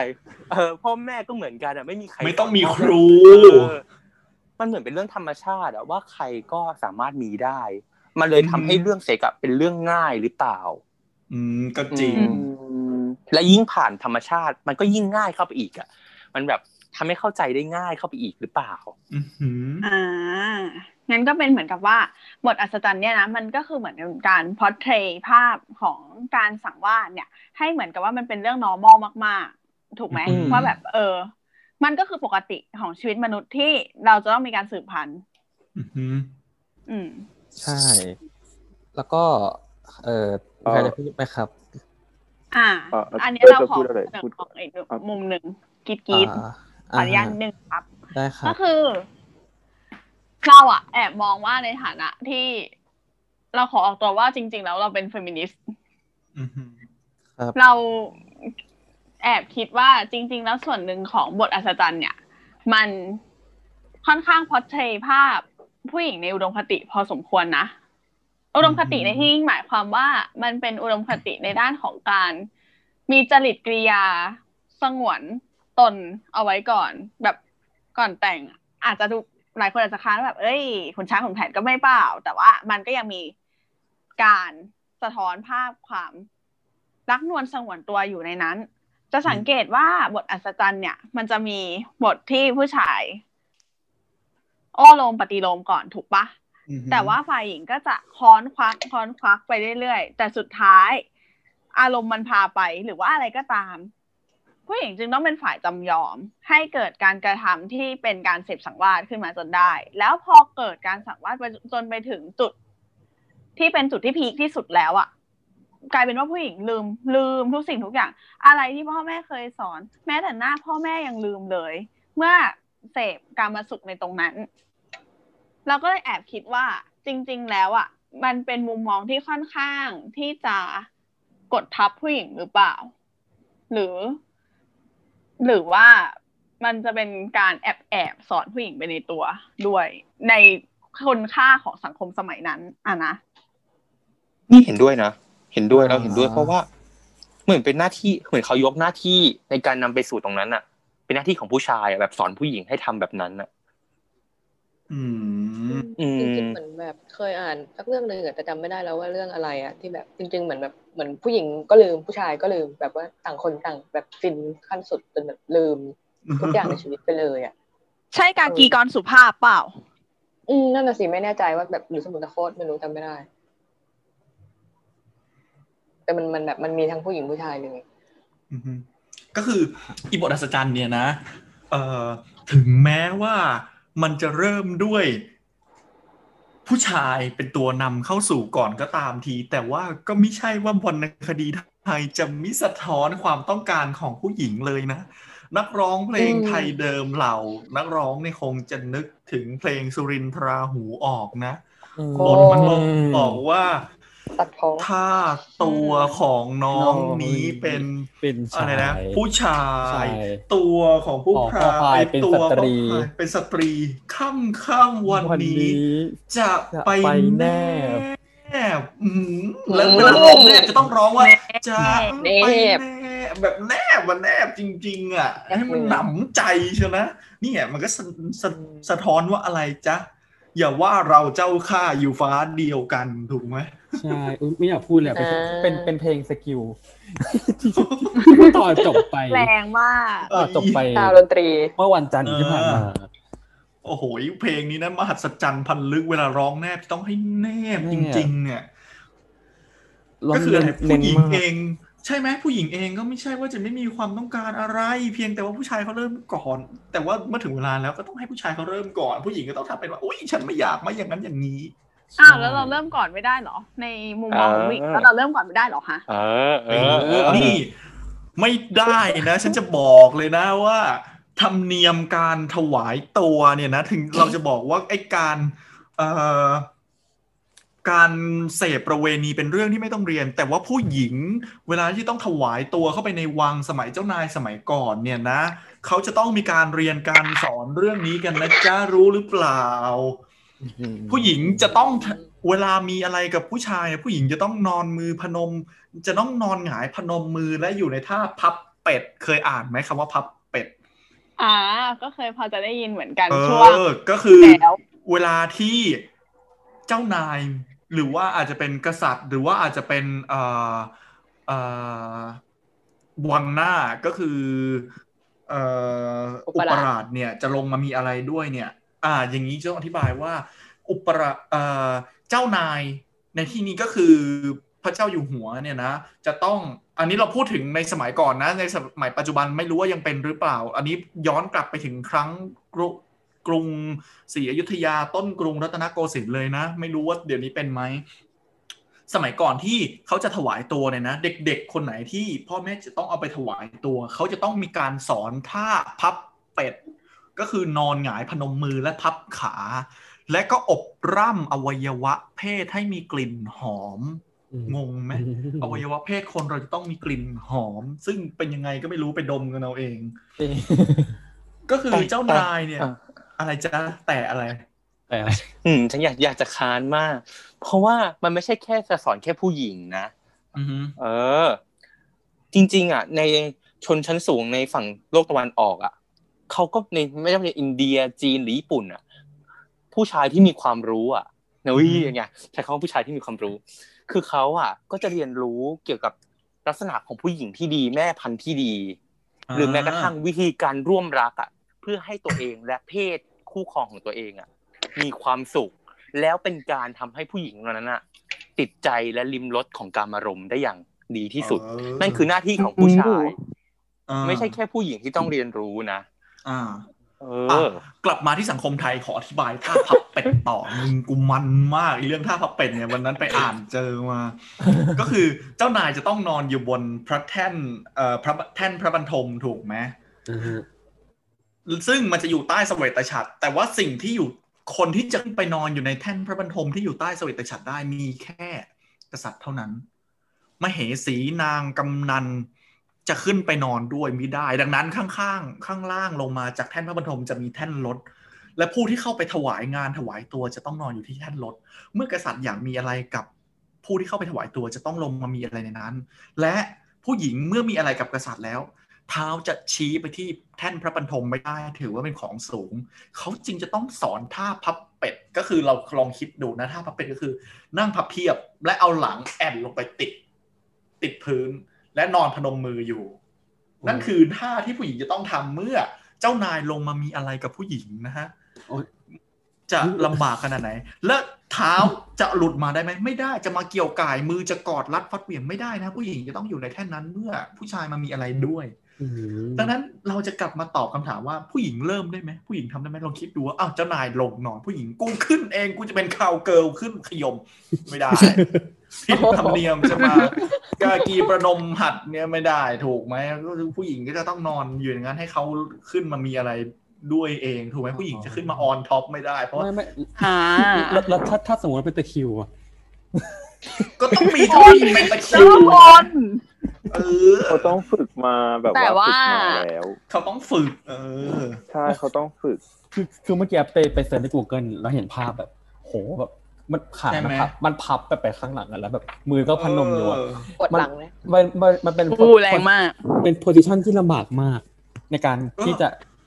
แค่ทำเฉยๆก็ลำบากแล้วอะใช่แล้วยิ่งต้องมีอะไรมากระทบกระแทกอีกอะโอ้โหกระทบกระแทก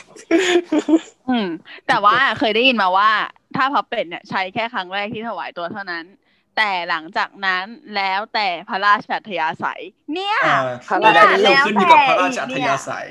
อ้าวเนี่แต่ยสุดท้ายให้แล้วอำนาจฝ่ายชายก็มากไปมันก็เยสะท้อนฮถูกไหมจ๊ะว่าสะท้อนว่าผู้หญิงในคติอุดมคติของการมีเซ็กผู้หญิงจะเป็นคนเริ่มผู้หญิงจะต้องจะแสดงความกระสันออกมาไม่ได้ผู้หญิงจะต้องแสดงตัวเป็นฝ่ายจำยอมอินโนเซนต์ว่าโอ้ยฉันไม่เคยและฉันขอร้องแหละ อะไรงั้นถูกไหม แล้วแล้วอ่าอารมณ์อารมณ์ร่วมเหรอผู้ชายอะถ้าเกิดแบบผู้หญิงแบบไม่มีอะไรเลยอะอ้าวเราไม่รู้เนอะเราก็ไม่เคยเอาไว้เมื่อไหร่เคยเราก็จะมาบอกนะโอ้ยอยากอยากมีแบบทำไม่ชีทำไม่ชีนนะแบบไปดูแบบสมัยก่อนนะว่าเขาแบบยังไงไปแอบดูเขาเข้าใจใช่ไหมว่าแบบว่าการการที่แบบว่าชายและหญิงไม่ว่าจะเป็นชนชั้นใดก็ตามจะจะเกิดสิ่งที่เรียกว่าอารมณ์อะมันก็ต้องมีแบบแน่สิ่งที่เรียกว่าเขาอาจการกระตุ้นอะด้วยเราด้วยอยู่ เราอยู่ในสังคมชายเป็นใหญ่ถูกไหมดังนั้นผู้ชายจะต้องบอกว่าโอเค เธอจะต้องเป็นฝ่ายจำยอมไม่ใช่เป็นผู้กระทำนะ เธอจะมากระทำเก่งกว่าฉันเหนือกว่าฉันหรือเธอจะมีท่ายากกว่าฉันมิได้โอ้โหอันนั้นคือมันในดูโซภาพแทสดิมัยชก่อนแนลจังเลย อืมอืมอืมอะคุณเต้ยว่าไงนะคะตะกี้นี้เอาเปล่าเต้ยเปล่าเงียวเปล่าครับเปล่าครับเปล่าครับเอาต่อต่อต่อเลย แต่คำถามอีกคำถามหนึ่งคือด้วยความที่บอกตะกี้นี้ว่าเออมันโซ traditional มันดูประเพณีจังเลย แล้ว แล้วมันมีบทสั่งว่าในเชิงแบบเออ ไม่ใช่บทสั่งว่าสิบทสั่งว่ามันเป็นคนละแบบกัน แต่ว่าบทอัศจรรย์ในเชิงแบบเออขบขันหรือว่าแบบใช้เป็นแนวเสียดสีอะมีไหมอยากมีรู้สิ มีอืมมีไม่ใช่หรอมีนี่ระเด็ดรันใดก็มีนะฮะอ่าอืฮะมมีบทอัศจรรย์ชัดเจนคือจริงแต่ๆบทอัศจรรย์นึกตัวบทไม่ออกนะจะจะยกมาให้ฟังก็ยังนึกไม่ออกว่ามันอยู่ในบทไหนบ้างเลยนะ อะไรนกกระจอกออกจากวิมานมะพร้าวเออเอาเปล่า เออเอเออออันใช่นั้นแหละนกกระจอกออกจากวิมานมะพร้าวเออเออเขาฉันก็จะช่างเปรียบนะอันนี้กันวันเราก็จะต้องใช่ฝนต้องฝนทนหนาวอยู่งอนงอฝนค้างหางปีกเปียกจนมอซอฝนก็พอขาดเม็ดเสร็จบันดาลลองลองตีความกันดูนะคะ ว่ามันหมายถึงอะไรบ้างเออตลกดี นกกระจอกออกจากรูมะพร้าวเออ แล้วแบบต้องทนวิหมานาวมะงพร้าวอนงอวิมานมะพร้าวเธอ นั่นแหละ มันก็คือรูมะพร้าวถูกแล้วอือฮะค่ะเอออาจจะมีความเปรียบนะเอ้ยเปรียบของผู้ชายเป็นแค่นกกระจอกเองเหรอโอ้อาจจะแต่มีความแต่แอบวิมานแซะมะพร้าวอยู่นะก็ แต่ก็วิมานมะพร้าวก็แอบแซะอยู่เหมือนกันนะ เธอมันแอบมันแอบมีความแซะอยู่นะเพราะว่าอะไรเวลาที่เราจะว่าผู้ชายไม่มีน้ำยาเราใช้คำว่าอะไร นกกระจอกไม่ทันจะกินน้ำถูกไหมเออเออ ซึ่งเหตุการณ์นั้นก็นกกระจอกไม่ทันกินน้ำจริงๆด้วย ใช่เป็นล่ะอืมเอ้าเราว่าเรื่องของตามขนบประเพณีที่เกิดในวรรณคดีไทยมาแล้วข้าพเจ้าหมึกในฐานะที่คลิกคลุกคลีกับวงการเพลงพื้นบ้านมาพอสมควร ก็จะขอว่าในเรื่องของเพลงบ้านบ้างได้ไหม อ่าว่ามาไงสิเออในเพลงพื้นบ้านเนี่ยนะเขาก็มีบทอัศจรรย์เหมือนกันนะ ก็คือเอ่อบทอัศเอ่อเพลงพื้นบ้านไทยเราเนี่ยนะ เราจะมีลักหลายลักษณะหลายประเภทเอ่ออย่างเวลาเล่นเพลงฉอยเพลงแซวเพลงเรือเพลงเกี่ยวข้าวอะไรพวกเนี้ยนะมันจะมีแบบว่าบทประก็คือบทด่ากันบทลัดหาพาหนีบทชิงชู้ บทชมนกชมไม้อะเวลาเข้าบทชมนกชมไม้เนี่ยนะ เวลาบทชิงชู้เนี่ยก็คือว่าจะต้องมีเหตุการณ์ให้ผู้ชายกับผู้หญิงจะต้องพรากกัน ก็อาจจะบอกว่าโอ๊ยบ้านนี้จนมากผู้ชายจำจะต้องลาไปไกล เพื่อที่จะต้องไปหาควายมาทำนาออกไปหากิน แล้วสุดท้ายก็ต้องไปมีผู้หญิงคนใหม่ทำให้ผู้หญิงที่เป็นเมียหลวงเนี่ยตามไปเฉ่งกระบาล แต่เวลาที่ผู้ชายจะแยกจากเรือนไปเนี่ยนะผู้ชายเขาก็จะสั่งอะไรให้เรียบร้อยนะแล้วก็จะเดินเข้าป่าพอเข้าป่าปุ๊บเขาเห็นอะไรเขาก็จะร้องลำพึงลำพันว่า เป็นเหมือนกับสิ่งที่ เมียฉันเคยทำให้ฉันเลย แต่ทำไมมันถึงได้สู้เมียฉันไม่ได้ อย่างเช่น บทอัศจรรย์เออไม่ใช่อย่างเช่นครั้งหนึ่งเขาเดินเข้าป่ามันอาจจะไม่จัดเป็นบทอัศจรรย์ได้นะแต่มันเป็นการเปรียบธรรมชาติเข้ากับสิ่งอีโรติกเหมือนกัน ก็มีเคล้าๆของบทอัศจรรย์อยู่เหมือนกันเขาเดินเข้าป่าเขาเห็นต้นยางเขาอธิบายไว้อย่างนี้นะ ต้นยางเนี่ยนะ มีลักษณะสูง ที่ยอดยางลักษณะคอคอด แล้วมีใครเอามีดไปผ่าไว้มีน้ำยางไหลอยู่ ที่โคลที่โคนต้นยางมีลูกยางอยู่ที่กกเนี่ยนะสองลูก แล้วก็มีหญ้าขึ้นที่กกต้นยางแซมแซมๆพอจะขึ้นให้เห็นว่ามีหญ้าคุณนึกออกใช่ไหมว่าเขาหมายถึงอะไร อืมอะวันเขาเดินไปอีก บอกเอ้ยฉันถึงหนองน้ำแล้วฉันจะมาหาปลาเขาก็บอกว่าอุ้ยเขาเห็นปลาช่อนว่ายชิดปลาสลิดว่ายรวมมันอมตื้อไว้ทั้งตัว นึกว่าปลาช่อนตายเอ่อปลาช่อนแข็งอยู่เอ่อมันอมตื้อไว้ทั้งตัวนึกว่าปลาช่อนตายแล้วมันก็สู้กันอยู่สักอย่างเงี้ยแล้วเขาก็สรุปจบว่าปลาช่อนแข็งอยู่พักเดียวทำไมถึงอ่อนไปเสียได้ แล้วปลาช่อนกับปลาสลิด มันเป็นอิมเมจของอะไรจ๊ะ ลองพูดให้ฟังหน่อยสิอีนางเกณฑ์ไม่มีแผนที่ เออ จริง ๆ อะ มันก็ทำให้เรานึกถึงแบบ คือเราอะ เราเรียนวิชาวรรณคดีอังกฤษใช่ปะอ่ากับฮะคุณเล็กเหรอเออเชอ่าชาเช่อะกับคุณชาเช่อะก็คือมันจะเรียนเรื่องสัญลักษณ์เรื่องซิมโบลก็คือในแบบในทางเชิงวรรณคดีอังกฤษอย่างเงี้ย อาจารย์ก็มีอะไรมาให้เล่นนิดๆหน่อยๆแบบว่าให้ลองเดาซิว่าสิ่งนี้หมายถึงอะไรในแบบ ในเชิงกวีนะในเชิงแบบการประพันธ์ของอังกฤษเนี่ยอะเขาก็ยกตัวอย่างมาก็คือการแอนสเนกอือฮึปืนหรืองูสองสิ่งนี้มันเหมือนอะไรแล้วไอเราก็ไม่คิดอะไรแล้วมันก็แบบก็เออความรุนแรงเหรอความพิสงหรือความร้ายความน่ากลัวหรือเปล่าอะไรเงี้ยสรุปคืออ่าครูเฉลยว่า สิ่งนั้นของผู้ชายค่ะ แรงมาก นั่นแหละที่ทำให้นึกถึงบทแบบไอเนี้ยมันก็มีบทอัศจรรย์ต่อไม่ว่าจะแบบไม่ว่าจะในสังคมไหน ในสังคมอืมอังกฤษก็มีเหมือนกัน นึกถึงบทที่หลายๆคนที่เรียนวิชาวรรณคดีอังกฤษอะน่าจะรู้ น่าจะเป็นบทของ Lady Bas Lady Barnard and the Musgrave อ่าอืเขาก็มีความอืมเชิงแบบนี้เหมือนกันไปหาเองนะคะแล้วเนี่ยโอเคเอ่อเมื่อกี้เราพูดถึงปลาสลิดกับปลาช่อนถูกไหมไอ้ปลาสลิดกับอ่าปลาช่อนเนี่ย มันเป็นสัญลักษณ์แบบเนี้ยมันสะเทือนเข้าไปในวงการของราชวังเชียวนะเข้าไปถึงเหล่าศักดินาต่าง ๆ เพราะไอ้ปลาช่อนกับปลาสลิดเนี่ย ยังไง มันเป็นสัญลักษณ์ปลาช่อนเป็นสัญลักษณ์ของผู้ชายถูกไหมปลาสลิดเป็นสัญลักษณ์ของผู้หญิงถูกไหมพอเข้าวังแล้วเนี่ย อะไรที่เป็นคำว่าช่อนกับคำว่าสลิดเนี่ย พูดไม่ได้ ใช่ไหมอ๋อคำว่าปลาช่อนในในภาษาในภาษาสุภาพของเราเราพูดเรียกปลาช่อนว่าอะไรคำสุภาพ ปลาหางปลาหางถูกไหมปลาหางเราไม่พูดปลาช่อนอืมปลาหางแล้วปลาสลิดเราพูดว่าอะไรปลาใบไม้ปลาใบไม้ถูกหเออส่งผลกระทบถึงดอกสลิดเลยนะเนี่ยเออพอเข้าวังดอกสลิดก็พูดไม่ได้ก็ต้องเป็นดอกขจรอีกเห็นไหมเพราะอะไรก็มันมีเซนส์ของไอ้เรื่องบทอัศจรรย์ที่ว่าเนี่ยเข้าไปแล้วว่ามันสื่อถึงสัญลักษณ์ทางเพศ ส่งผลถึงวงกว้างท่านผู้ฟังบางท่านอาจจะแบบยังไม่รู้ว่าแบบเวลาเราเรียนภาษาไทยเนี่ย มันจะมีการเรียนเรื่องคำสุภาพอืม เอ๊ะเราจะมีคำสุภาพไปทำไมสิ่งเนี้ย มันก็เป็นผลพวงมาจากเรื่องตรงนี้นี่แหละเอออย่างเช่นก็คือคำสุภาพอะไรเอ่อที่มันจะสื่อไปในแนวที่ว่า ไปในเรื่อง 18 บวกหรือเรื่องของต่ำเนี่ย พูดไม่ได้เลยถูกไหมเช่นอะไรจ๊ะใช่เช่นอ่ากล้วยเนี่ยมันจะมีปลีใช่ไหมอ่าฮะเราจะไม่เรียกขัวปลี แต่เราจะเรียกว่าปลีกล้วย แบบอืมเราเราเรียนครั้งแรกเราก็งงว่าทำไมอะทำไมเรียกขัวปลีไม่ได้ เออ เพราะอะไรอืมคุณลองลองผผววนนดูดูสิแม้กระเหมืทั่องนกันไทยอะ คิดลึก เราพูดว่าอย่างนี้ได้ใช่ไหมเราพูดว่า เออหนึ่งตัวได้ถูกไหมได้ แต่สว่าองแปดตัวเนี่ยได้ถูกไหมสามตัวสี่ตัวหกเจ็ดตัวได้ แต่แปดตัวต้องพูดว่าสี่คู่ เพราะอะไร เพราะว่าแปดตัวเท่ากับปัว อืมอ่า ไปฝวนกันเองอ่าเราออกนอกเรื่องมาพอสมควรเหมือนกันนะเนี่ยเนี่ยมันอยู่ในทุกมิติเลยเนี่ย เห็นไหมใช่แม้กระทั่งใช่เพลงลูกทุ่งถอยห่างไปนิด อีกนิดนั่นแหละ อะ อีกสักนิดเอออีกนิดนั่นแหละ ผู้ประพันธ์บอกว่า ก็ถอยห่างก็ไปฝวนเอาเอง เพราะหมายถึงเรื่องอย่างนั้นโดยตรง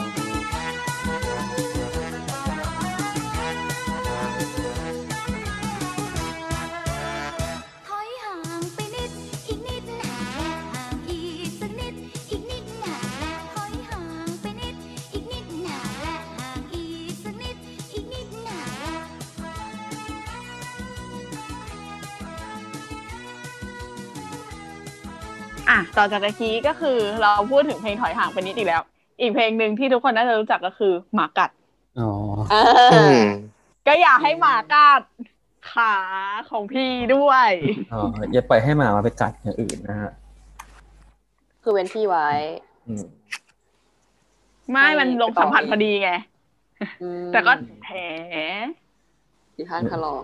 ใช่ เห็นไหมเขาเขาเจอการแบบว่าเขาเรียกว่าอะไรอะ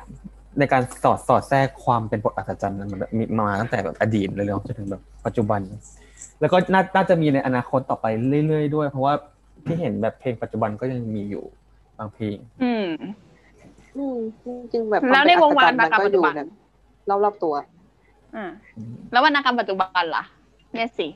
ไหนมีใครแบบอ่านจอร์ดาหรือว่าแบบรีดอะไรอะไรแบบนี้ไหมอืมนี่เออแบบพวกไอ้นี่ปะ NC เอ้ยใช่แต่แบบพวกไอ้นี่หรือเปล่า NC เนี่ยแหละ NC เออ20แต่ว่าบวก NC ไปเลยมันก็ค่จ้าอนข้างจะตรงมันตรงและเห็นภาพชัดเจน ใช่คือประมาณหนึ่งคือมันมันมันเรามองว่า N N C กับบทอัศจรรย์อะมันมันค่อนข้างจะมีแบบความแตกต่างกันอยู่นิดนึงอะอืมเพราะเหมือนกันเพราะว่าเพราะว่าคิดว่าบทอัศจรรย์อะมันเป็นมันเหมือนกับว่าบทบททดสอบหนึ่งของคนของคนแต่งอะที่จะแบบว่าพลิกแพลงหรือว่าเปลี่ยนแปลงคำที่ดูเหมือนจะเป็นคำที่ทะลึ่งอะให้เป็นคำที่ เปรียบเทียบ หรือหาแบบสิ่งที่แบบว่าอัศดูอัศจรรย์ แล้วเปรียบเทียบออกมาเป็นเป็นแบบเซ็กซ์หรืออะไรเงี้ยแต่แต่ NC ในปัจจุบันคือแบบว่า ฉันฉันจะมีเซ็กซ์ฉันรู้สึกมีอารมณ์ฉันก็พูดเลยฉันก็เขียนเลยว่าแบบแท่งนั้นสอดเข้าไปใน เอ่ออะไรอย่างนั้นนะอ่าอะไรแบบนั้นอะไรแบบนั้นนะสิ่มังนที่เกลียดที่สุดคือ แท่งเนื้อร้ายขอโทษนะคืออะไรแท่งนั้นเป็นมะเร็งไปแล้ว คืออะไรเป็นแมลงลาก่อนต้องตัดทิ้งไหมอะเออ อาจจะเรียกว่าเออบทอัศจรรย์เนี่ยมันมีความเป็นอาร์ตอืมากมอืมมากกว่าส่วนตัวเคยตัว NC เออแต่ก็ต้องยอมรับเป็นเหมือนกันนะอ่าว่าถ้าใครเขียน NC หน้าอ่านเนี่ย ก็ถือว่าเขาก็เก่งเหมือนกันอืมเช่นเดียวกับใช่วันกวีที่แต่งบทอัศจรรย์ได้อย่างไพเราะเพราะพริ้งทำให้ไม่นึกถึงเรื่องอย่างนั้นได้ ก็ถือว่าเป็นกวีที่ทรงความสามารถเหมือนกันกลบไปเลย อืม แต่ฉันมองว่าอย่างนี้ มองว่าถ้าบทอัศจรรย์น่ะจะจะมีคุณค่าในแง่เนี้ยคือคือผู้แต่งเนี่ย เขาจะต้องเรียกว่าแบบ engage viewer sexually อะอ่าคือคือผู้เชี่ส่ยวงชาญผลให้เขาเรียกว่าให้คนดูอะมีอารมณ์ร่วมอืมอืมเออเออในแง่หนึ่งคือเหมือนคล้าย ๆ ว่าทำให้เกิดความรู้สึก อะไรบางอย่าง คือคือแต่ว่าสิ่งที่เราอ่านเจอเนี่ยมันอาจจะไม่ได้เกิดความรู้สึกใช่ไหมที่ฉันพูดไปตอนแรกอะแต่ว่าคืออะมันเป็นภาพแทนที่เราสามารถแบบปิ้งนึกอืมนึกออกเลยอะคือถึงกับถึงจะไม่ได้เกิดอารมณ์ตามบทแต่อย่างน้อยเราก็นึกภาพออกใช่มันปิ้งแล้วก็อืมถ่ายทอดออกมาคือ อันเนี้ยคือการ express อืมสิ่งที่เรียกว่า sexually ได้อย่างแนบเนียนไปในอืมอาร์ตอะ สมควรจริที่งจะเรียกสิ่งเนี้ยว่า erotic art ได้อย่างเต็มปากอะเอออืมนั่นแหละ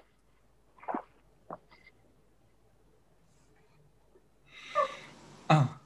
วันนี้เราก็เงียบพูดถึงเลยบทอัศจรรย์กันเยอะแล้วนะเนี่ยมีหัวข้ออะไรอีกที่อีกไหมเราจะมาแบ่งปันกันเกี่ยวกับบทอัศจรรย์เนี่ย อีกอย่างหนึ่งที่น่าสนใจมันก็มีไอ้นี่นะอะไรการเปรียบเทียบในบทอัศจรรย์อะ มันก็ไปเปรียบเทียบกับอ่า กิจกรรมหรือท่วงท่าที่มันเกิดขึ้นน่ะในบทอัศจรรย์น่ะอืมอ่าและไอ้ท่าเหล่าอ๋นั้นอน่ะอ๋อมันก็เกิดการเปรียบเทียบขึ้นว่า เป็นแบบนั้นเป็นลิงอุ้มดึดๆเป็นม้าอย่างนั้นดึดๆอะไรอย่างเงี้ยเออใช่ไหมอืมซึ่งมันก็มีความน่าสนใจเออเมตาฟอร์หลักๆอะส่วนใหญ่อะจะมาเป็นแบบว่าดอกบัวอืมอืมเออเออแล้วก็อืสามเออ ฉันฉันเคยฟังเพลงฉ่อยตับหนึ่ง มันเอาอะไรเอ่อะอเขาเปรียบสิ่งนั้นของผู้หญิงเป็นเต่าอะ ตั้งแต่นั้นมาฉันไม่อะสามารถอะมองเต่าเหมือนเดิมได้อีกเลยเธอ อ้าวกวีดอ้าวโทษ เธอ เธอรู้ไหมจ๊ะ ว่าเขาเปรียบสิ่งนั้นเป็นเต่า ฉันจะว่าให้ฟังเขาพูดว่าอย่างนี้ ผู้ชายเขาบอก ฉันมาหาอะไรที่ในกายของแก ไอ้ของอย่างนี้มันมีแน่ แต่มันอยู่กันข้างใน มันอยู่ข้างในมันไม่ใหญ่ไม่โตขนาดเท่าใบโพธิ์แต่เขื่องกว่าใบไผ่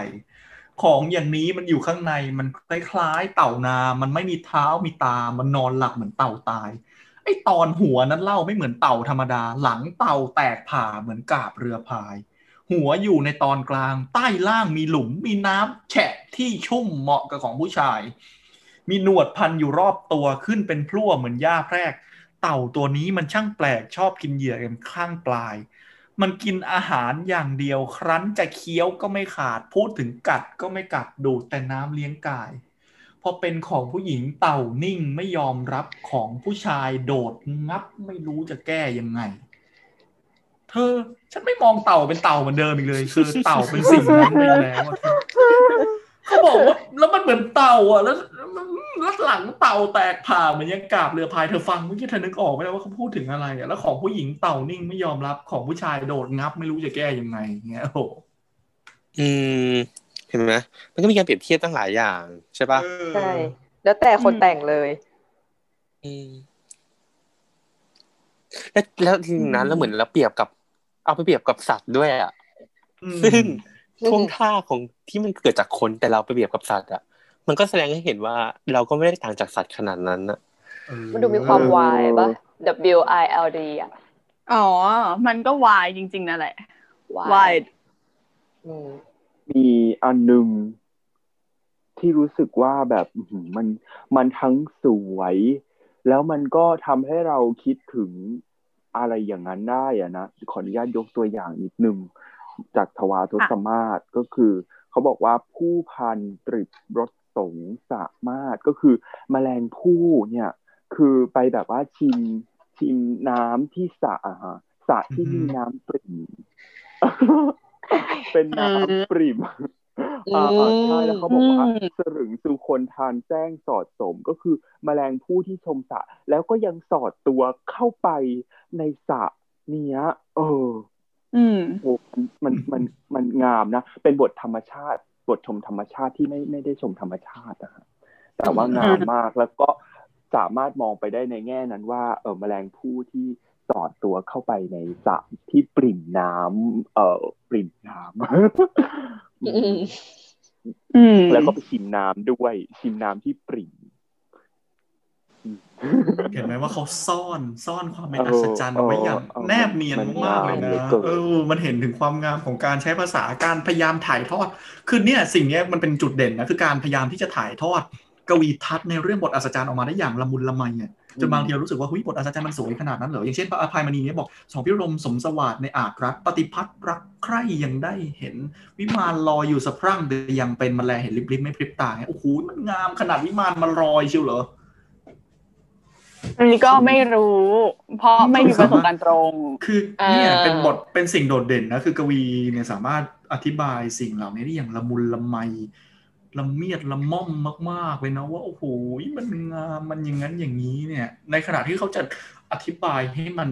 รุนแรง ก็สามารถอธิบายให้มันโอ้โหสเด็จเลย เขาถล่มดินทลายขึ้น ฟองฉูดกระฉาดเนี่ยโอ้โห อืม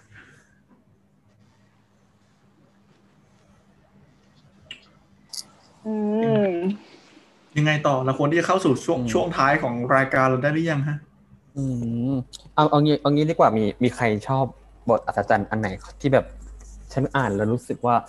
เฮ้ยนี่แหละ คือบทอัศจรรย์ที่แบบถึงแก่นที่สุด เออ มาถามบทอัศจรรย์ในดวงใจกันดีกว่าคราวตั้นี้งตั้งแต่แบบอ่านมาอะไรเงี้ยรู้สึกว่ามัน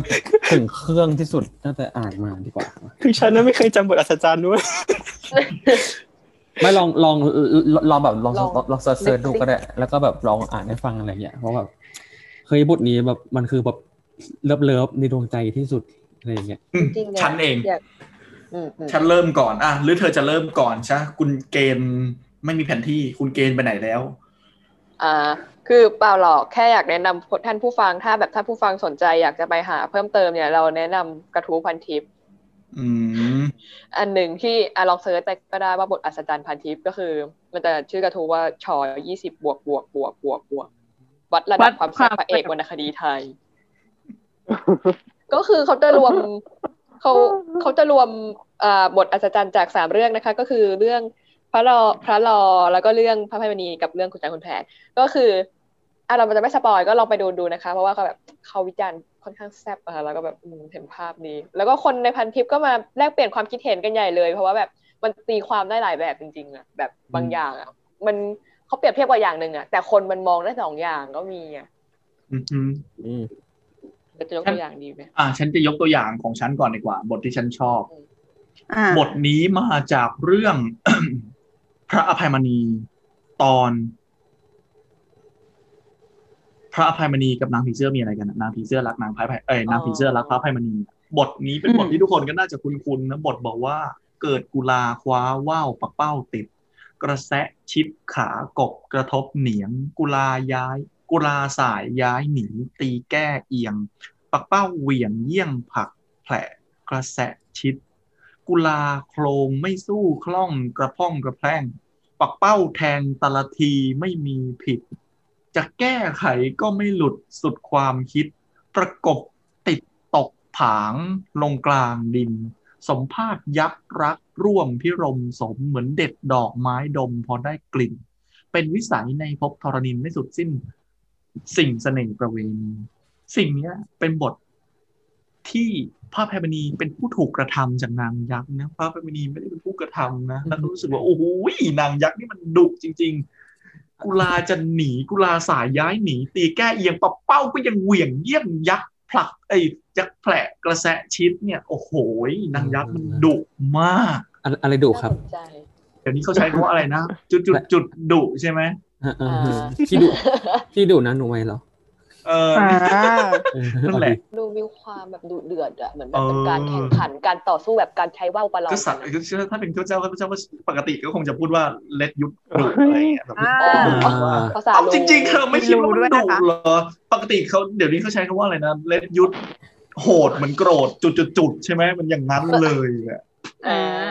เออเอาดิเอาสิเออเอ๊ะอะ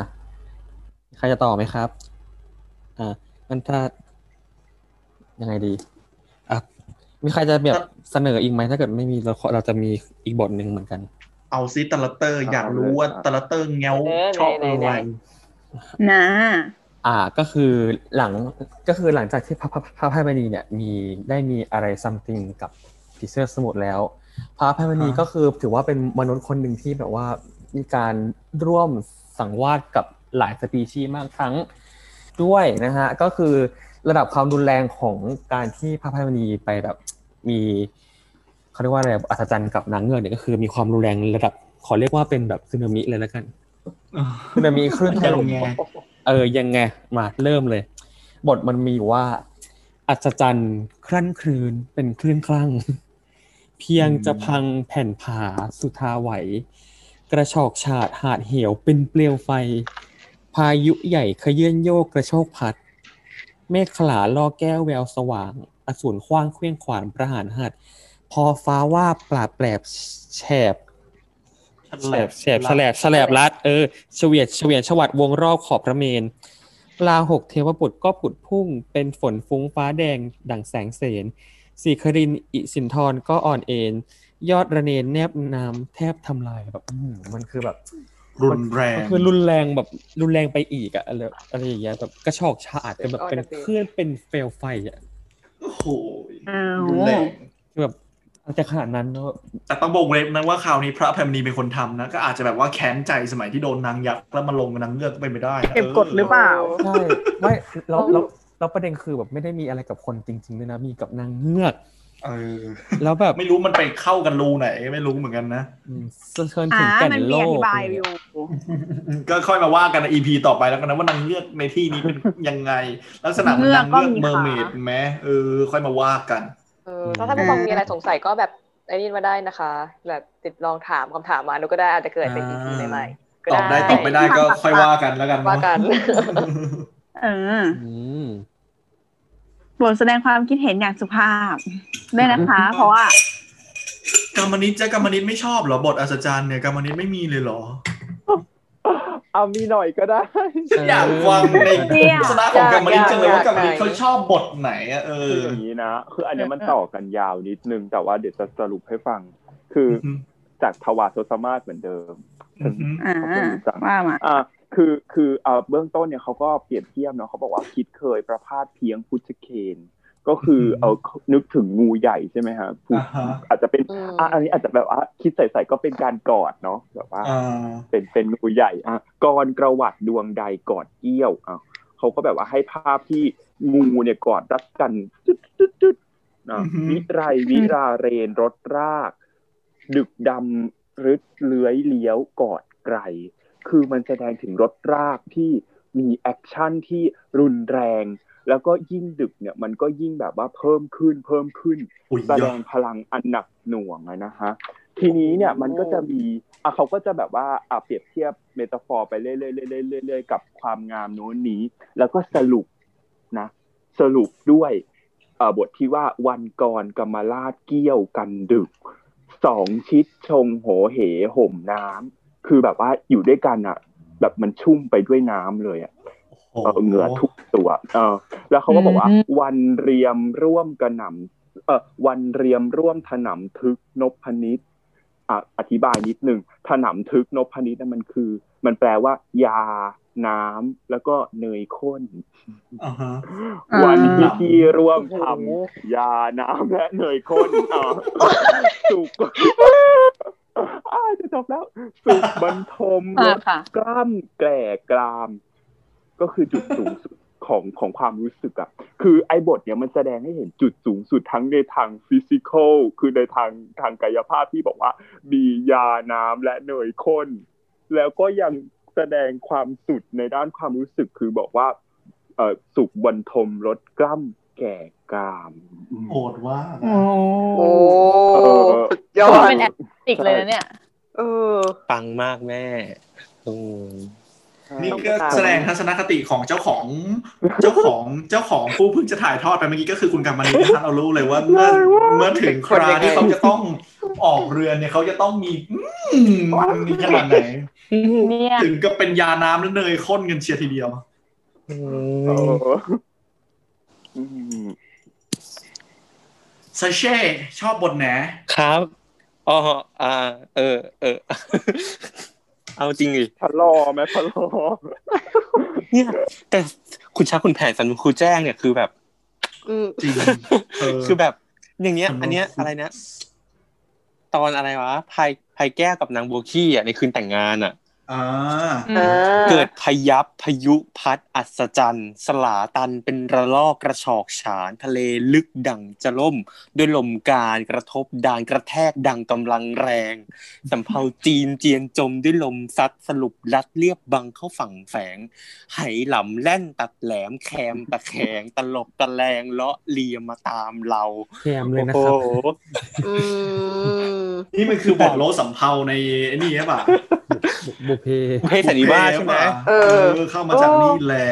เนี่ยเนี่ยโลสวาดวาดสำเภาพริ้วใช่ไหมแล้วเรื่อยรีบคลองแคบพระขัดขึงอะใช่ไหมใช่เนี่ยต้องบอกนี่ขออธิบายซ้ำหน่อยเถอะนะว่าเศรษเอาเลฐายสำนวนเศเศรษฐาคุณเจ้าคุณแผนสำนวนครูแจ้งเนี่ยไพเราะในเรื่องของบทกลอนและในเรื่องของเวลาเอามาขับเข้าทำนองอย่างมาก แต่ว่าไม่ได้เอามาบรรจุเข้ากับ ฉบับหลวง เพราะว่ากรมพระยาดำรงท่านรู้สึกว่า มันมีความชาวบ้านเยอะเกินไปด้วยเหตุนี้แหละ เพราะว่าอะไรรู้ไหมอย่างเช่น นางสีจันทร์สอนนางบัวคลี่เวลาเป็นเรื่องเป็นเมียเนี่ยก็บอกว่า หัดทำเนื้อให้ผัวกินมั้งสิผัวจะได้แข็งเหมือนท่อนไม้อย่างเงี้ย จะมาใส่ฉบับหลวงมันก็ไม่ได้ถูกไหมหรือว่าอย่างเช่นบทที่คุณแผนขึ้นเรือน เอ่อขุนช้างเนี่ยอันนี้เป็นสำนวนตาทองอยู่นะ แกบอกว่าอะไรรู้ไหม เออพอคุณแผนไล่มนเสร็จปุ๊บคนก็หลับ ก็บอกแม่ลูกอ่อนเนี่ยให้นมลูกอยู่ พอหลับปุ๊บก็ลูกก็คาอกแล้วก็ทำลูกตกลงจากมือเลย ลูกก็กระแทกพื้น ลูกก็คว้าหานมแม่คว้าไม่เจอพอดีมีผู้ชายนั่งอยู่นั้น ลูกก็เลยไปคว้าของสำคัญเอาของคว้าของสัมพันธ์ไอ้เจ้าพ่อ ดูดกลืนเอาสิ้นเสียเต็มคอเล่นของพ่อเสียสิ้นกลิ่นขาวเนี่ยโอ้โหอืมเราเอามาเข้าบทหลวงสิ แต่ว่าอะไรพอมันเล่นตอนกลางคืนแล้วมันฮาถูกไหมายิ่งดึกเนี่ยอุ้ยมันเล่นบทอุ้ยมันได้ใจถึงแก่นมากใช่ไหมดูดของพ่อเสียสิ้นกลิ่นคาวนะคิดดูแล้วกันเฮ้ยเพื่อนจ้า เกณฑ์จ้าทั้งสองนางมีอะไรที่จะบอกบ้างไหมว่าบทที่ตัวเองชอบชอบบทไหน อืม จริงๆก็ตามอ่านหลาย ๆ บทนะ แต่ก็แบบ เออ มันมีบทไหนที่แบบสะดุดใจไหมนะ สรุปว่ามึงชอบหมดเลยมันหมดเลยใช่ทั้งหมดชอบหมดเลยอย่าไม่ใช่ทำร้ายเพื่อนอืมแต่จริง ๆ ก็ก็แบบว่า ถ้าถ้าแบบอยากให้นำเสนอสักบทหนึ่งก็ จริง ๆ มันก็น่าจะผ่านตามาหลายหลายคนนะ ก็เกือบทุกคนนะที่เรียนวิชาภาษาไทยอะไอ้เนี่ยน่ะอืมกาบประชาธุริยาอ๋ออ่าอ่าจริงๆมันเป็นบทเรียนมันเป็นหนังสือเรียนด้วยปะอืมใช่น้องน้องมหนึ่งเรียน ใช่มหนึ่งแล้วเรีมัยนนแบบอัศจรรย์ใช่อืมใช่ค่ะ ตอนนั้นอะเราเรียนอะอยู่มหนึ่งอะแล้วพอเรียนเรื่องนี้ปุ๊บอะครูก็ถาม นักเรียนรู้ไหมว่าบทอัศจรรย์คืออะไร ก็คือเป็นคนยกมือคนแรกหนูค่ะหนูรู้ค่ะครูเพื่อนก็งงว่าอะไรวะนั่นแหละแรงมาก อะอยากจะยกตัวอย่างอยู่ไหนวะแป๊บนึงนะ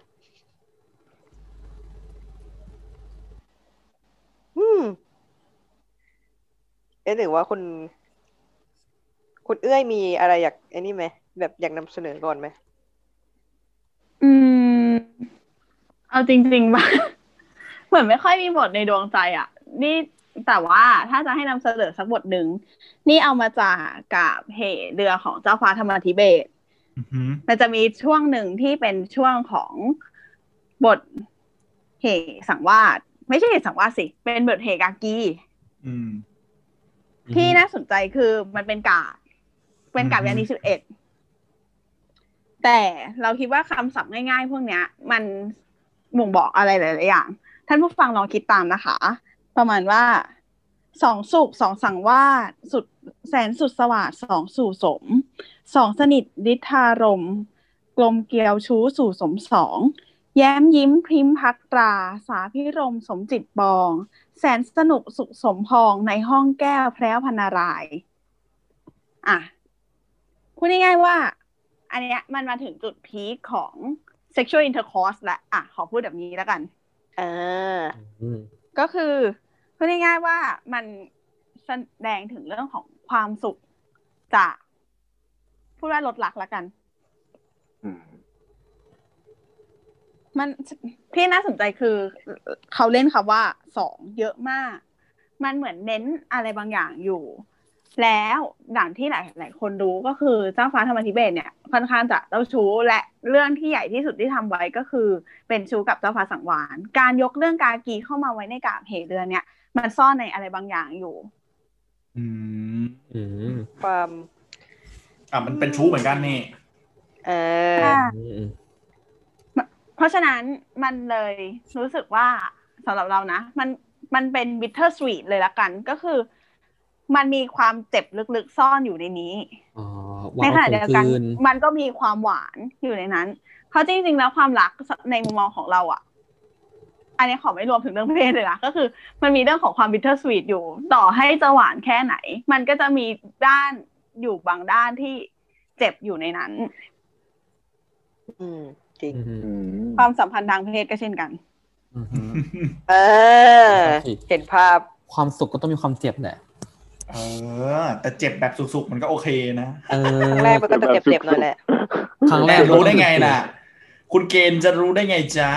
ไปถึงรักครั้งแรกอ๋อหัวใจก็แตกสลายกะลายแผลสดอ่ารู้เลยนะว่าเพิ่งผ่านอะไรกันมาของเราแล้วมีเทิงไหมครับ เออเทอมใช่ใช่ใช่มิดเทอมหรือนี่เธอมิดเทอมหรือมิดอะไรครับมิดดามมิมิดเทอมมิดเทอมใจเย็โอ้นโอ้โอ้อ้าวอืมมิดเทอมนะไม่คิดไม่ซื้ออืมอืมๆอะโยนกลับไปที่คุณเกณฑ์ อืมโอเค เนื่องจากนะคะ เพราะว่าไปเปิดบทมาอยู่ตอนนี้เจอแล้วอ่าเนี่ย เดี๋ยวจะลองให้ดูว่า สิ่งนี้มันอยู่ในบทเรียนเด็กมหนึ่ง ก็คือ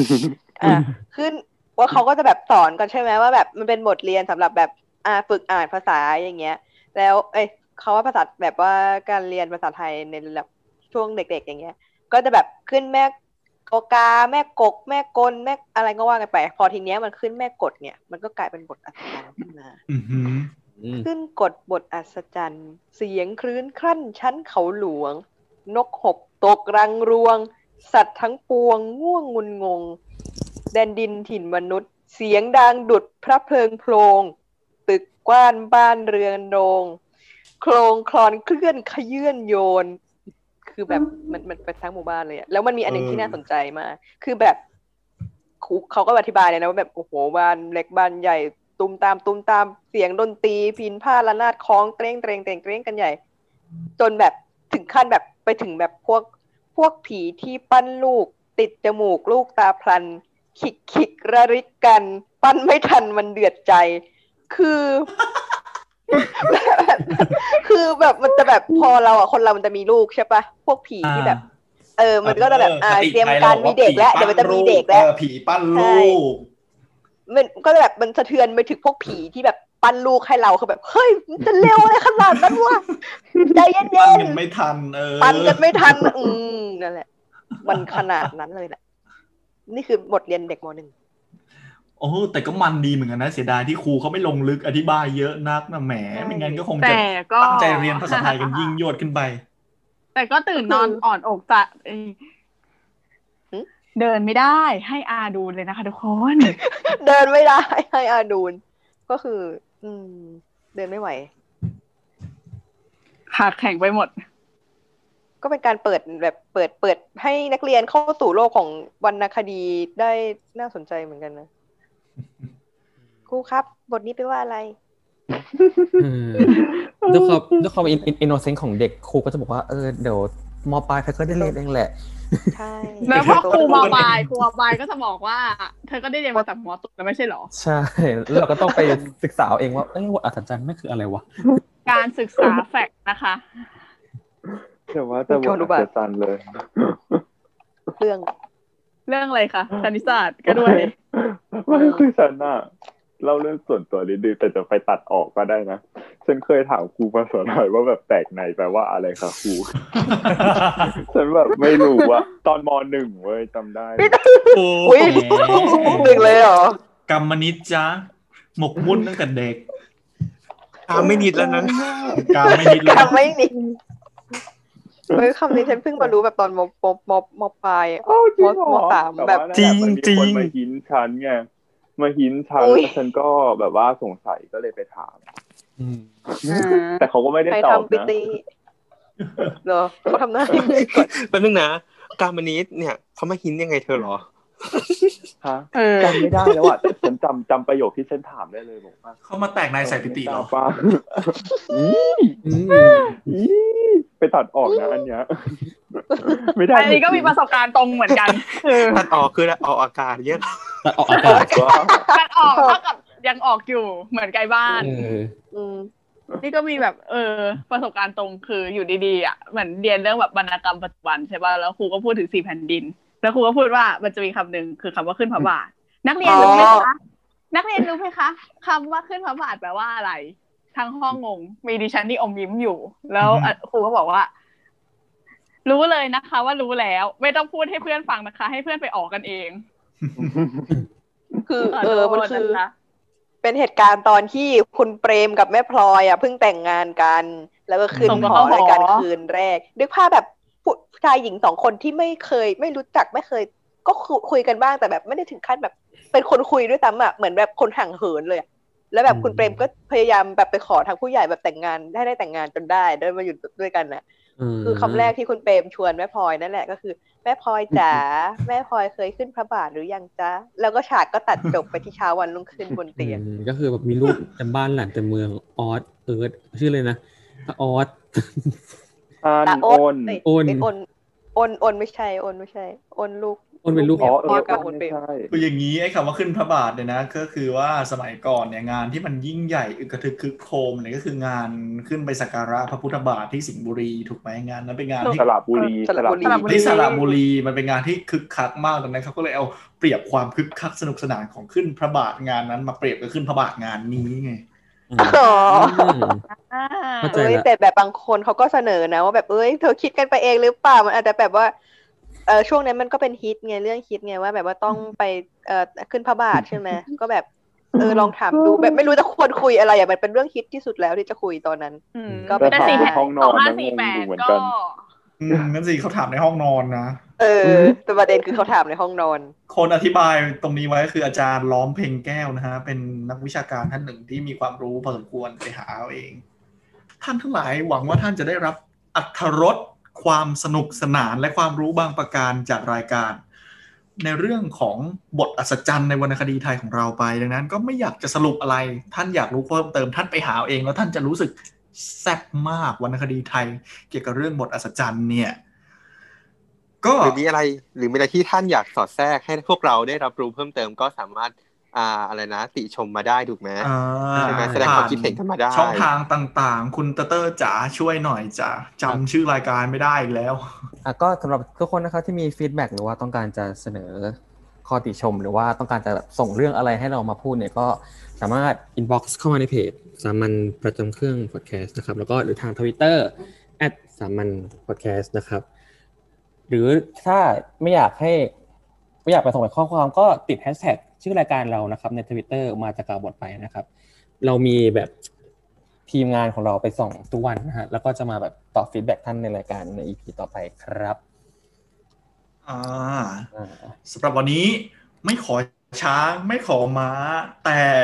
ขอขอลาขอลาไปก่อนก่อนนะสวัสดีคะจ้าสวัสดีครับครับ